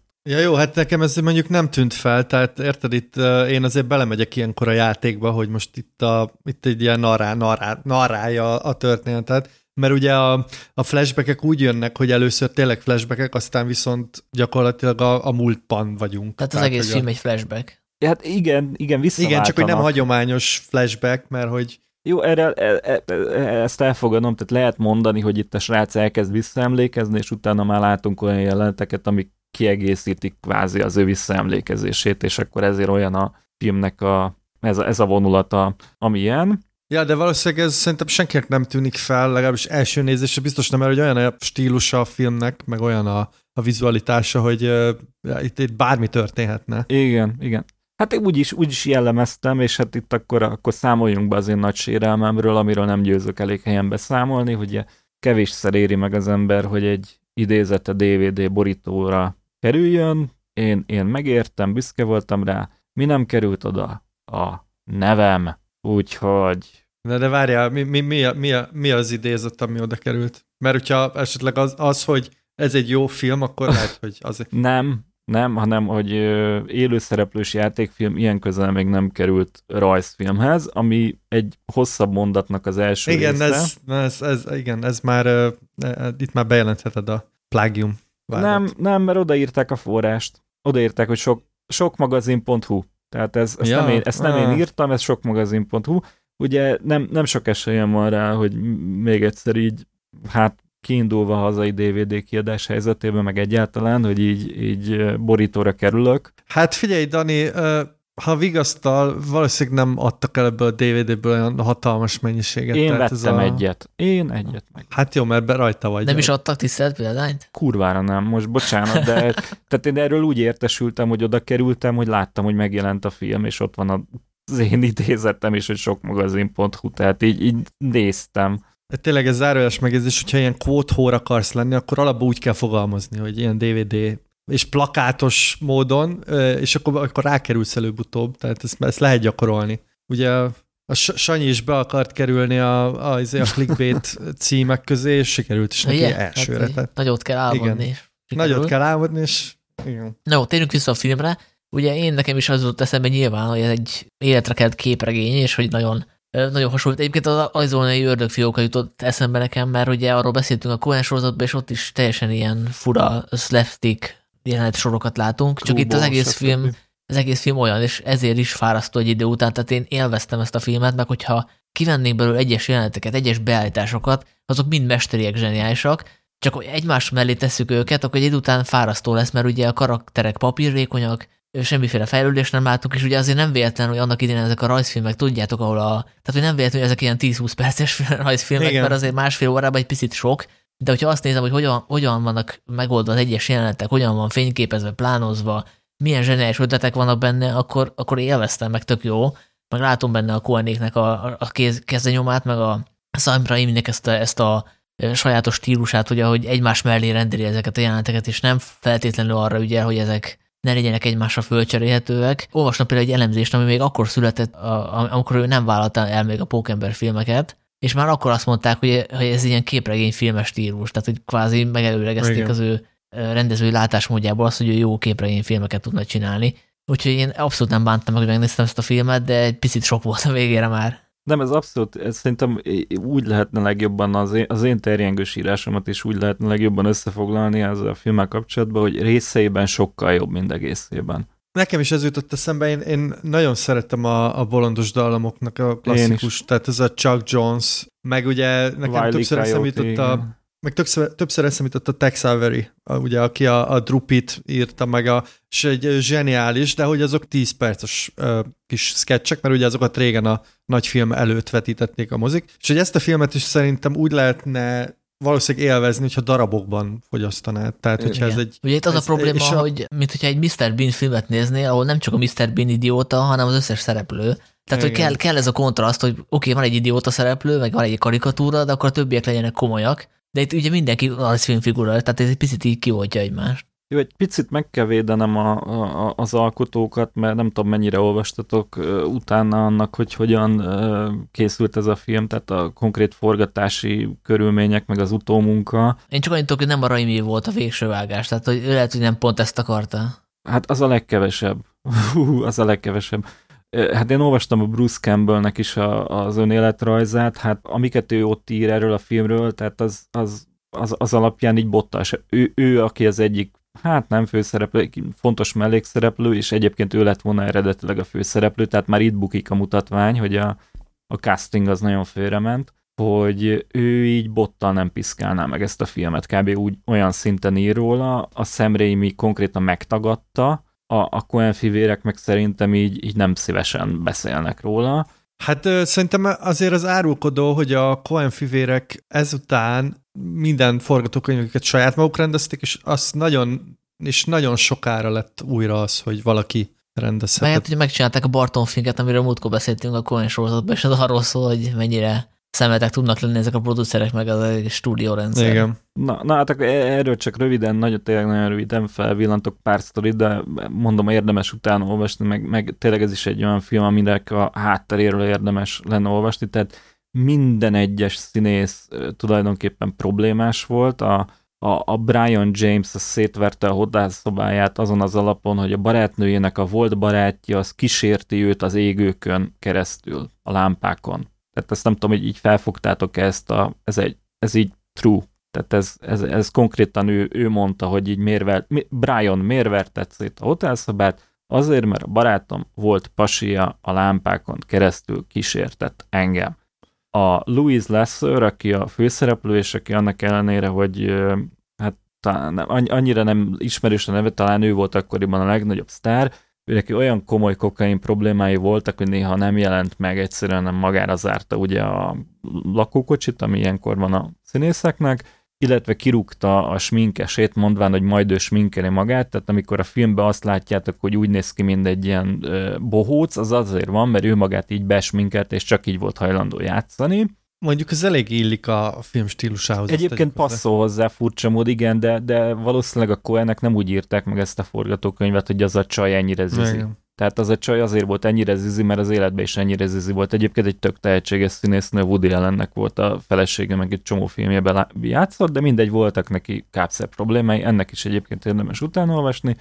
És a Paul L. Smith, aki még, még Európában ugye, hát jó értelemben véve Bud Spencer imitátorként kereste a kenyerét, tehát öt filmben legalább játszotta majdnem Bud Spencert, egy majdnem Terence Hill oldalán, ő pedig így rohadt problémás volt, és hogyha figyeltét, nem tudom, hogy eredeti, film, vagy eredeti hanggal néztétek a filmet, vagy szinkronnal. Hát ő végig, eredetiben. Ő, ő, ő utószinkronnal van végig, és uh, ha valami olyasmit olvastam, hogy azért, mert egyszerűen nem lehetett, annyira nem volt közreműködő, hogy nem lehetett felhasználni a hangot, amit ő lenyomott, és akkor ugye akikről nem ejtettem szót, az a két főszereplő, akik pedig nem valami jók. Tehát a, a, ugye a pozitív hős, meg, a, meg az ő hát végül barátnője, akik... aki egyébként Aprilként ismerős a Dallas című sorozatban. Azt pont ezt akartam mondani, hogy én uh, teljesen lehal, én ilyen April után néztem ezt a filmet, és uh, megjelent a színésznő, és ez ugrott be, hogy April, hogy ez honnan, tehát hogy olyan durva, hogy az emberi agy eltárol ilyen teljesen felesleges információkat. És a Walker, Walker a Texas-i kopóba is meg, is tehát ne, ne, neki ez volt, a, a Reed Birney, a, a, az abszolút főszereplő, aki egyébként így, így sokadik szereplőként jelenik meg a stáblistán, ő egyébként egy tök elismert színházi színész, de így, így filmben nem futott be nagy karriert, és mondjuk, tehát ő, őt a Tim, ezt le is írom a cikkbe, ő, ő egy Tim Robbins, tehát ő, hogyha őt a Tim Robbins játszotta volna, akkor itt, itt minden rendben lett volna, meg a csajt valaki egy kicsit uh, izgalmasabb, egy, akik fel tudja venni a többiek ritmusát. Tehát így mindenki ebbe a filmbe teljesen őrült. Mind, mind a, mind a tapsi-apsi meg a dodókacsa, tehát úgy játszanak. Ők ketten nem, vagy próbálnak, de nem eléggé sikerül, és ja, és ugye forgatási problémák, tehát a producerek még a forgatás alatt beavatkoztak, ugye megfúrták, hogy a Bruce Campbell legyen a főszereplő, akkor neki kellett csinálni egy ilyen hangsúlyosabb mellékszerepet, mindenbe beleszóltak, semmit nem engedtek, mindent megfúrtak, nem engedték azt a zenét, amit a Sam Raimi akart, nem engedték azt a vágót, akit a Sam Raimi akart, és a film azt hiszem ötezer dollárt hozott a mozi bemutató következményeként, amire csak azért került sor, mert hogyha nem lett volna meg mit tudom én három államban mozi bemutató, akkor az há bé ó-n sem forgalmazzák. Tehát ez a film, ez, ez annyira el lett vele bánva, és annyira rossz csillagzat alatt született, amilyet, amilyet el lehet képzelni. Minden szempontból. Hát ahhoz képest végül is nem is a rossz a végén. Igen, igen, igen, tehát én is azt mondom, hogy még, még a Sam Raimi kézjegye az abszolút átjön, a Coenek témái, figurái abszolút átjönnek, viszont, viszont egy, egy, egy olyan dogshit, mint mit tudom én, a, a Hodorowski féle Dűne sztori, ugye tudjátok, hogy az ő verziója hogy nézett volna ki, arról van egy nagyon jó dokumentumfilm, meg van egy-két ilyen dokumentumfilm, meg nem valósult filmekről, meg katasztrofális forgatásokról, a Mennyország kapujáról is van egy tök jó, tehát ez a film is érne egy ilyet, mert, mert ez, ez csak egy jéghegy csúcsa, amiket én eddig mondtam a szellemekkel, meg a, meg a, meg a többiekkel, tehát itt, itt nagyon durva dolgok történtek, így napi szinten. Nekem a két főszereplő egyébként nem volt olyan problémám. Tehát nekem tetszett, hogy a, a fickónak ilyen gumiarc van, tehát néha végig Jim Carrey is beugrott, illetve az is tetszett, hogy a nő egy ilyen, mint hogyha egy másik filmben lett volna, de azzal sem volt probléma, mert hogy az egész filmnek az esztétikája rájátszik arra, mint hogyha ez ilyen ötvenes évben lenne ez a film, tehát azt sugallja a környezet, hogy ugye tudjuk, hogy nyolcvanas években vagyunk, tehát hogy ez a fajta régi módúság szerintem a nőben pont, hogy megvolt. Tehát hogy egy kilógott egy picit, de szerintem annak volt funkciója. Azt én sem mondom, hogy rosszak voltak, csak előttem így megvan a, hogy mondjam, az ideális szereposztás, ami, ami egyébként a nagy ugrásban majd, ugye, amely sokkal egységesebb film a hibáival együtt is, vagy legalábbis én ezt kedvelem. Ezt is kedvelem, csak máshogy. Tehát, hogyha, hogyha hasonló lett volna a, a színészválasztás így a főszereplőkbe, akkor szerintem ez a film is erősebb lett volna. Tehát például a Reed Birnie, amit mondasz, az, az tökre igaz rá, és nem, nem csinálja rosszul, de van, aki ezt jobban csinálta volna, és, és a, a csajnál is, hogyha nem lógott volna ki ennyire, akkor valószínűleg te is jobban tudtál volna menni a filmmel. Tehát nekem ez a koncepcióm. És a két patkányírtó se tetszett? Aki nem látta a filmet, azt kell tudnia, hogy ők ugye patkányírtást vállalnak, de ha kell, akkor nagyobb emlősre is rámennek konkrétan az emberre. Hát azt hiszem az a, az a szlogán, hogy bármilyen méretben igen, ölünk. Igen, igen, igen. És ugye, ugye a rajzfilm kapcsolatot erősíti, hogy ők úgy is beszélnek, mint egy ilyen rajzfilm figura. Tehát az egyiknek ilyen nagyon vékony hangja van, a másiknak meg ilyen kicsit ilyen mélyebb, de az is ilyen teljesen ilyen szürreális. Ugye a, az egyikről Brion John Jamesről már volt szó, akinek ilyen víziói voltak, de a másik is nagyon jó, a, hogy hívják? Paul Smith. Paul Smith, aki, aki egy ilyen úthengert játszik, tehát aki, aki le akar gyilkolni mind, mindenkit, aki az útjába kerül. Nekem tetszett, hogy ők túltolták ezt a szerepet.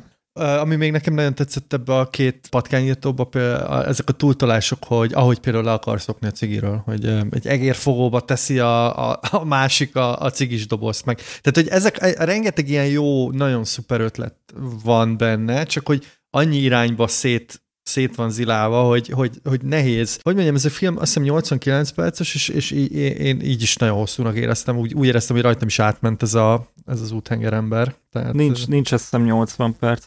És az az érdekes, hogy, hogy ha emléke, hát nyilván emlékeztek a végére, de az, a filmnek az utolsó harmada az gyakorlatilag egy autós üldözés. Igen. Vagy hát a harmadik harmada. És egy csomó olyan dolog van benne, ami mit tudom én a Terminátorba, a Terminátor kettőbe, és rohadt kemény, vagy hát nem, hogy mondjam, látványos és merész. Na, ez a jó szó. De itt vetített háttér van, és sok esetben várjál, de, de, de a, kaszkadőr, a kaszkadőr mutatványok egy részénél nincsen, tehát amikor ott a csávó a két autó között nyújtózkodik, meg mit tudom én, meg átugrik, azt ők fölvették tényleg egy, egy izén, egy, egy autópályán. Most lehet, hogy nem százzal mentek, csak ötvennel, és akkor bejön az, amit mondasz, a vetített háttér. Tehát, hogy, hogy ott azon a jeleneten lejön, főleg úgy, hogyha láttál már ö, jobban sikerült, vagy, hogy mondjam, kreatív szempontból eltaláltabb Sam Raimi filmet, tehát ő, hát ha nem is a kis ujjába kirázza, de, de ő ilyet nagyon tud. Ő nagyon meg tudja azt csinálni, hogy te azt elhiggyed. És ebben a filmben nem hiszed el, és valószínűleg azért, mert, mert ott volt három producer, és üvöltött a fülébe, hogy ez drága, ez nem jó, ezt nem úgy csináljuk, aztán jött egy vágó, aki nem ügyelt rá, és, és az lett a vége, ami, hogy hát az az, az üldözés se, nem, nem, nem találod meg a legjobb autós üldözések listáján, annak ellenére, hogy tök durva dolgok történnek benne, és ezek real time meg is történt egy része. És akkor zárásképpen én említem a kedvenc jelenetemet, nem tudom, nektek beúlik-e majd, valószínűleg igen, mert leesett az állam, amikor ezt láttam, ugye a, a sztori szerint a, az, az egyik patkányírtó a Louis Lasser által alakított nőt meg akarja ölni, mert hogy ő tanulja volt a gyilkosságnak, betör a lakásába, és hát nem úgy öli meg, hogy mondjuk egy rendes bérgyilkos tenni, hogy nem tudom, megfojtja, mm. vagy bármi, hanem próbálja közelebb húzni a, a, a szőnyegen keresztül, és elkezdi húzni a szőnyeget, és totálban látjuk, hogy a az egész hóbelevancot a lakásra mindent magához húz, és egy pillanatot átfordul a film, egy ilyen zseniálisan szürreális gegben. Egyébként nem is tudom, hogy hogyan csinálták meg egyébként technikailag. Tudjátok, ez, ez, ez miből van? Én, én meg, megmertem volna esküdni, meg valószínűleg ez, ez van izébe is, rajzfilmbe is, de van egy, van egy überelhetetlen, über klasszikus film. Szerintem az életben nem találjátok ki, hogy ez miben mibe van. Ez az Andalúziai kutyában. Ó, oh. Szép. Dani, te elképesztő filmtörténeti műveltségről teszel. Utána olvastam. Zoli, ja, bocsánat. Hát, nem csak már Bressont idézted most. A jó, a Bresson az magamtól volt. Az Andalúziai kutyát én rohadt régen láttam, de amikor olvastam ezt a talán az I M D B-n, akkor rögtön beugrott, hogy tényleg abban van egy ilyen jelenet, de hogyha, hogyha nélkül kérdezitek, akkor én azt mondtam volna, hogy ez nem tudom, egy, egy dodókacsara ez filmben. Hát igen, van. Ez egy klasszikus rajzfilmes gag. Igen, igen, de... valószínűleg oda is átkerült. De, de ennek az ős eredetéje az az andalúziai kutyából származik. Állítólag most újra kéne néznem, de... Akkor én is mondom az én kedvenc jelenetemet, az, uh, szintén a, a feleséget üldözi ez a bulldozer ember, uh, és uh, átmennek rengeteg ajtón. Az ajtók? Amik ilyen ajtók vannak uh-huh. így egymás mellé rakva. Tehát ilyen kiállítóterem gyakorlatilag. Mert egy kiállítóterem, a végén van egy fémajtó, és a, a, az űrge így át, átrohan ezen a A, ezen a sok ajtón, a, a nő előtte folyamatosan becsukja, ő csak áttöri, aztán dominószerűen eldől az egész, és ráadásul ilyen színskálában van elrendezve, tehát ez is egy olyan jelent, ami, ami wow.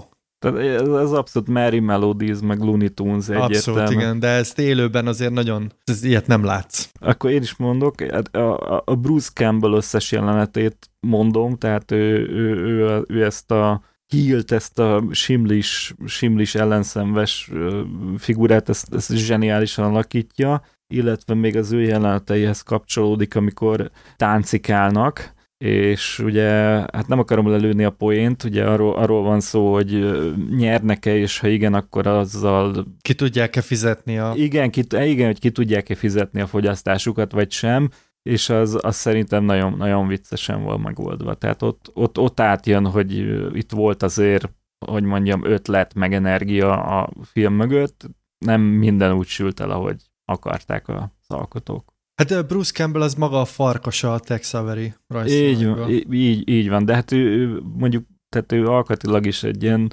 Hát igen, ő egy szuper jó, tudja ezeket hozni. Na, akkor lezártuk, ugye? Le. Szerintem le. Én, én tényleg nagyon örülök, hogy ezt végül így be, bedobtuk, meg, meg megnéztem, mert, mert nagyon különleges élmény. Azt nem mondom, hogy én meg fogom nézni háromszor, mint te, Dani, de, de részleteiben tényleg nagyon szó. Én jól szórakoztam most is, és úgy voltam vele, hogy a Sanyi mondta, hogy, hogy azért fárasztó a végére, tényleg nyolcvan perc és fárasztó. És akkor a podcastek végén általában ajánlani szoktunk valami valamit kulturálisan, sorozatot, filmet, ételt, italt, bármit. De most egy picit egysíkúbb ajánlatunk lesz idézőjelben, mert ugye a napokban volt Charles Bronson születésének századik évfordulója, és ennek örömére ajánlunk egy, nem tudom, kevésbé ismert filmet. Nem tudom, mit hoztatok, úgyhogy majd eldől. Lényeg az, hogy ajánlunk tőle filmet, röviden. Relatív. Relatív. Jó, akkor Dani kezdte. Ja, hogy kezdjem én? Na, én rögtön vitatkozom veled, Sanyi, mert ugye itt mondtad, hogy egysíkúság, meg nem tudom, ugye Charles Bronsont azonosítjuk a, az öreg, far, öreg kőarcú, old, old stone face, azt hiszem ez az egyik eposzi jelzője, és én rögtön egy olyan filmet ajánlok a nagy érdemű figyelmébe, amelyikben ő ellent megy teljes erejével ennek a képnek, és akkor megjegyzem, hogy azért a pályája későbbi részében nagyrészt igaz, tehát azért, azért ő, tudom én, húsz-harminc évig tényleg, tényleg a farcú igazságosztót alakította, de ebbe a filmben abszolút van arcjátéka, mosolyog, meghökken, megütik, tehát minden, minden olyan dolgot ö, művel, ami, ami később már annyira nem lesz rá jellemző, viszont kifejezetten hozzátartozik a, a hagyományos, nem tudom, színészi játékhoz, vagy hogy nevezzem ezt. Ez az Ég veled, barátom című Jean Erman, hát bűnügyi film, nevezzük bűnügyi filmnek, ami egyrészt egy ilyen buddy film, mert ugye haverkodás megy benne, egy heist film, mert van benne egy nagy rablás, és közben egy, hát egy ilyen bűnügyi történet, egy ilyen krimi olyan értelemben, hogy, hogy vannak benne olyan események, vagy bűncselekmények, amiknek nem tudjuk, hogy ki az elkövetője, és, és agyalnunk kell rajta, és hát nyilván kiderül, és akkor megvilágosodunk, de ez, ez tulajdonképpen mind mellékes, ami a lényeges ebben a filmben szerintem, az a két főszereplőnek a figurája, ugye az egyikük a Bronson, a, a, másik a másikukat Alain Delon alakítja, és az ő játékuk, ahogy, ahogy a két figurát így ellenpontozza a rendező, megfelelteti egymásnak, bemutatja, hogy ők hogyan kerülnek közel egymáshoz, hogy milyen lesz a viszonyuk, és ahogy a, a Az író, aki egyébként a jó nevű uh, francia krimiíró, Sébastien Japrizó, akinek, uh, aki, akiről a filmvilágban is jelent meg, szerintem lehet, hogy több cikk is, de egy, egyre biztosan határozottan emlékszem, és amilyen uh, dialógusokat uh, váltanak egymással, egy, szerintem ez ennek a filmnek a lényege, és ez, ez, ez nagyon erős, és emiatt nagyon tudom ajánlani. Valószínűleg sokan ismerik egyébként, mert Magyarországon, meg Európában az egy elég népszerű ö, film volt, de még így sem eléggé. Talán azon is tud róla pár jó szót mondani, de szerintem egy tök jó film, és én már láttam egyszer, megint megnéztem most nemrég, és, és még határozottabban úgy érzem, hogy ez, ez abszolút még több figyelmet érdemel. No, hát én fölírom, mert nekem most fölkeltetted a figyelmet, és fölhívnám a figyelmet Dani professzionalizmusára, hiszen direkt egy olyan filmet hozott, aminek a másik főszereplője is évfordulós, ugye, mert Ellen Drónnak tegnap volt, tegnap volt a születésnapja éppen. Mondhatnám, hogy véletlen volt, és tényleg az volt. Zoli? Hát én két film között vaciláltam, az egyik a Dani által említett Égölet barátom, mert én ezt nagyon szeretem, úgyhogy tényleg nézzétek meg, de végül nem ezt hoztam, hanem az ezerkilencszázhetvenkettes Mestergyilkost, ami The Mechanic címen fut, és nem szabad összekeverni a Jason Statham-féle remake-kel, amit én mondjuk nem láttam, de hát nem tudom, hogy lehet-e pótolni Charles Bronson karizmáját. Szóval ez egy ilyen bérgyilkos film, és hogyha vissza akarjuk kötni az adáshoz, akkor a Card Counterhez talán tudjuk kapcsolni, mert hogy itt is egy fiatal tanítványa van, akivel hát először még úgy tűnik, hogy csak úgy véletlenül összesodródnak, aztán természetesen bonyolódnak a szálak. Azért szeretem ezt a filmet egyébként nagyon, mert rohadt jó hangulata van, nagyon lepukkant Los Angeles-i helyszínek, és Olaszország, és közben van egy ilyen elég erős akciófilmes vonal, nagyon jó kaszkadőr mutatványokkal, autós üldözés, motoros üldözés, de nagyon sok időt szentelnek az alkotók a, a karakterek hátterére, motivációjára, szóval ez egy ilyen igazi nemes, jó értelemben vett uh, mély, mélyebb akciófilm, és Bronson szerintem ebben az egyik legjobb alakítását hozza. És az elején nagyon jó, arra, arra azt, azt szeretném kiemelni, hogy a... Igen, igen, hát a, ugye ő, a, ahogy a cím is elárulja, egy mestergyilkos, és, az, és a film egy ilyen teljesen néma akcióval indít, egy küldetését követjük végig, hogy hogy öl meg valakit, és az egészen, egészen tényleg lenyűgöző. Igen. Én bevallom férfiasan, nem néztem újra most Bronson filmet, ja, ja, ja, ja. a műsor kedvéért nem volt rá időm, de azért mondok egy címet, mert ugye erről a filmről írtam annak idén a Filmváglog Tarantino rovatában, ez pedig a miszter Majestic, ami gyakorlatilag egy dinnye western, valamelyik kritikus ezt rásütötte, és ebben Bronson egy vietnámi veteránt alakít, aki dinnyét termeszt, és összeakasztja a bajszot egy ilyen mafiózóval, és hát az ilyen kicsit ilyen B-filmes hangulatú. Én azt hiszem, hogy olvastam a, az eredeti regényt, amit a, az én egyik nagy kedvencem, az Elmore Leonard írt, és ahhoz képest picit gyengébb, tehát kevesebb dimenzió van benne, de én még így is élveztem, tehát nekem egy ilyen kellemes, bűnös élvezet volt, és ebben azért ő, a, mármint a Bronson, azért inkább a megszokott imázsát hozzá, tehát ezt a, azt a szikárarcú bosszúállót, és szerintem tök jól áll neki. Tényleg egy tök jó film szerintem, de egyébként éppen, éppen azért, mert, mert, mert ez a, ugye Richard Fleischer rendezte a, a filmváltozatot, és ő Ő neki vannak ilyen filmjei, egy nagyon okos arc volt, és, és, és tudta, hogy hogyan kell így farccal előadni nagyon meredek dolgokat, mint például a, ennek a dinnyetermesztőnek a káváriája és bosszúhadjárata. Tehát amit az Elmore Leonard kitalált, azért az nagyon meredek így sztori szinten, és, és ugyanazt csinálta vele a, a, a Fleischer, amit például a, a Mandingóval, ami ugye a, a Tarantinónak a nagy kedvence, és a Django elszabadulra volt nagy hatással, hogy, hogy uh, itt is úgy, úgy, úgy tudta elővezetni ezeket a jeleneteket, hogy nem tudod eldönteni, hogy ez most poénra van véve, vagy ez, ez, ez kőkomoly. De, de egyetértek, tehát ez egy, ez egy nagyon jó választás, ez a miszter Majestic, ez egy... Én annyira, annyira profi vagyok, hogy én megnéztem ezt a filmet tegnap, mert ezt még sose láttam, és kíváncsi voltam rá. Ez is a, a néznivaló folderemben üldögélt, és tök, tök jó ez a film. Nekem a, egyedül a vége egy kicsit olyan lapos, ugye, amikor már ilyen bosszúállásról van szó, de amíg a dinnyetermesztő káváriája történik, az, az tényleg ilyen nagyon egyedi, tehát itt, itt szét, szétlövik az embernek a termését, tehát hogy ez így szerintem, ez, ez, és amennyire meredek ez az ötlet, meg hülyén hangzik, annyira hatásos.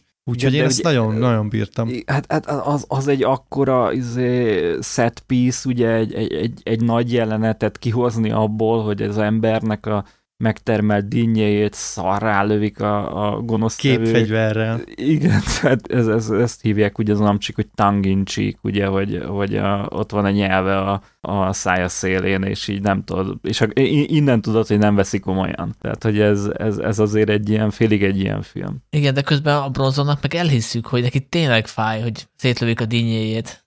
Hogyne? Hát persze, persze, persze. De én nem mernék vele vitatkozni, tehát azért, aki Chuck Norris-t helyre rakja, azért az, az Charles Bronson. Hát akkor köszönjük szépen a figyelmet, írjátok meg kommentben, melyik a kedvenc Bronson filmetek.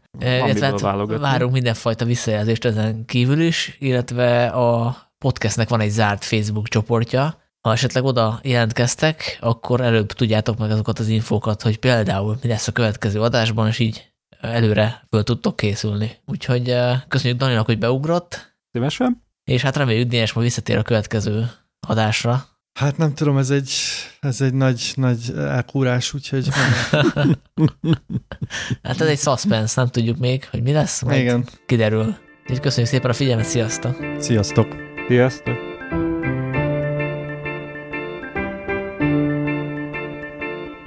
A Filmvilág podcastjét hallottátok. Ha még nem tettétek meg, kövessetek bennünket a Spotify-on, az iTunes-on, vagy bármelyik nagyobb podcast szolgáltatónál. Ha kérdésetek van, vagy témát ajánlanátok, küldhettek üzenetet a Filmvilág blogon, a Filmvilág folyarat Facebook oldalán, vagy a filmvilágpodcast kukac gmail pont com címre. Az encore pont com per Filmvilág oldalon keresztül küldhettek hangüzenetet, ami akár az adásba is bekerülhet. A Filmvilág havonta megjönő folyaratát, és ezzel közvetve a podcastet a patreon pont com per Filmvilág címen tudjátok támogatni. Köszönjük a figyelmet, találkozunk két hét múlva!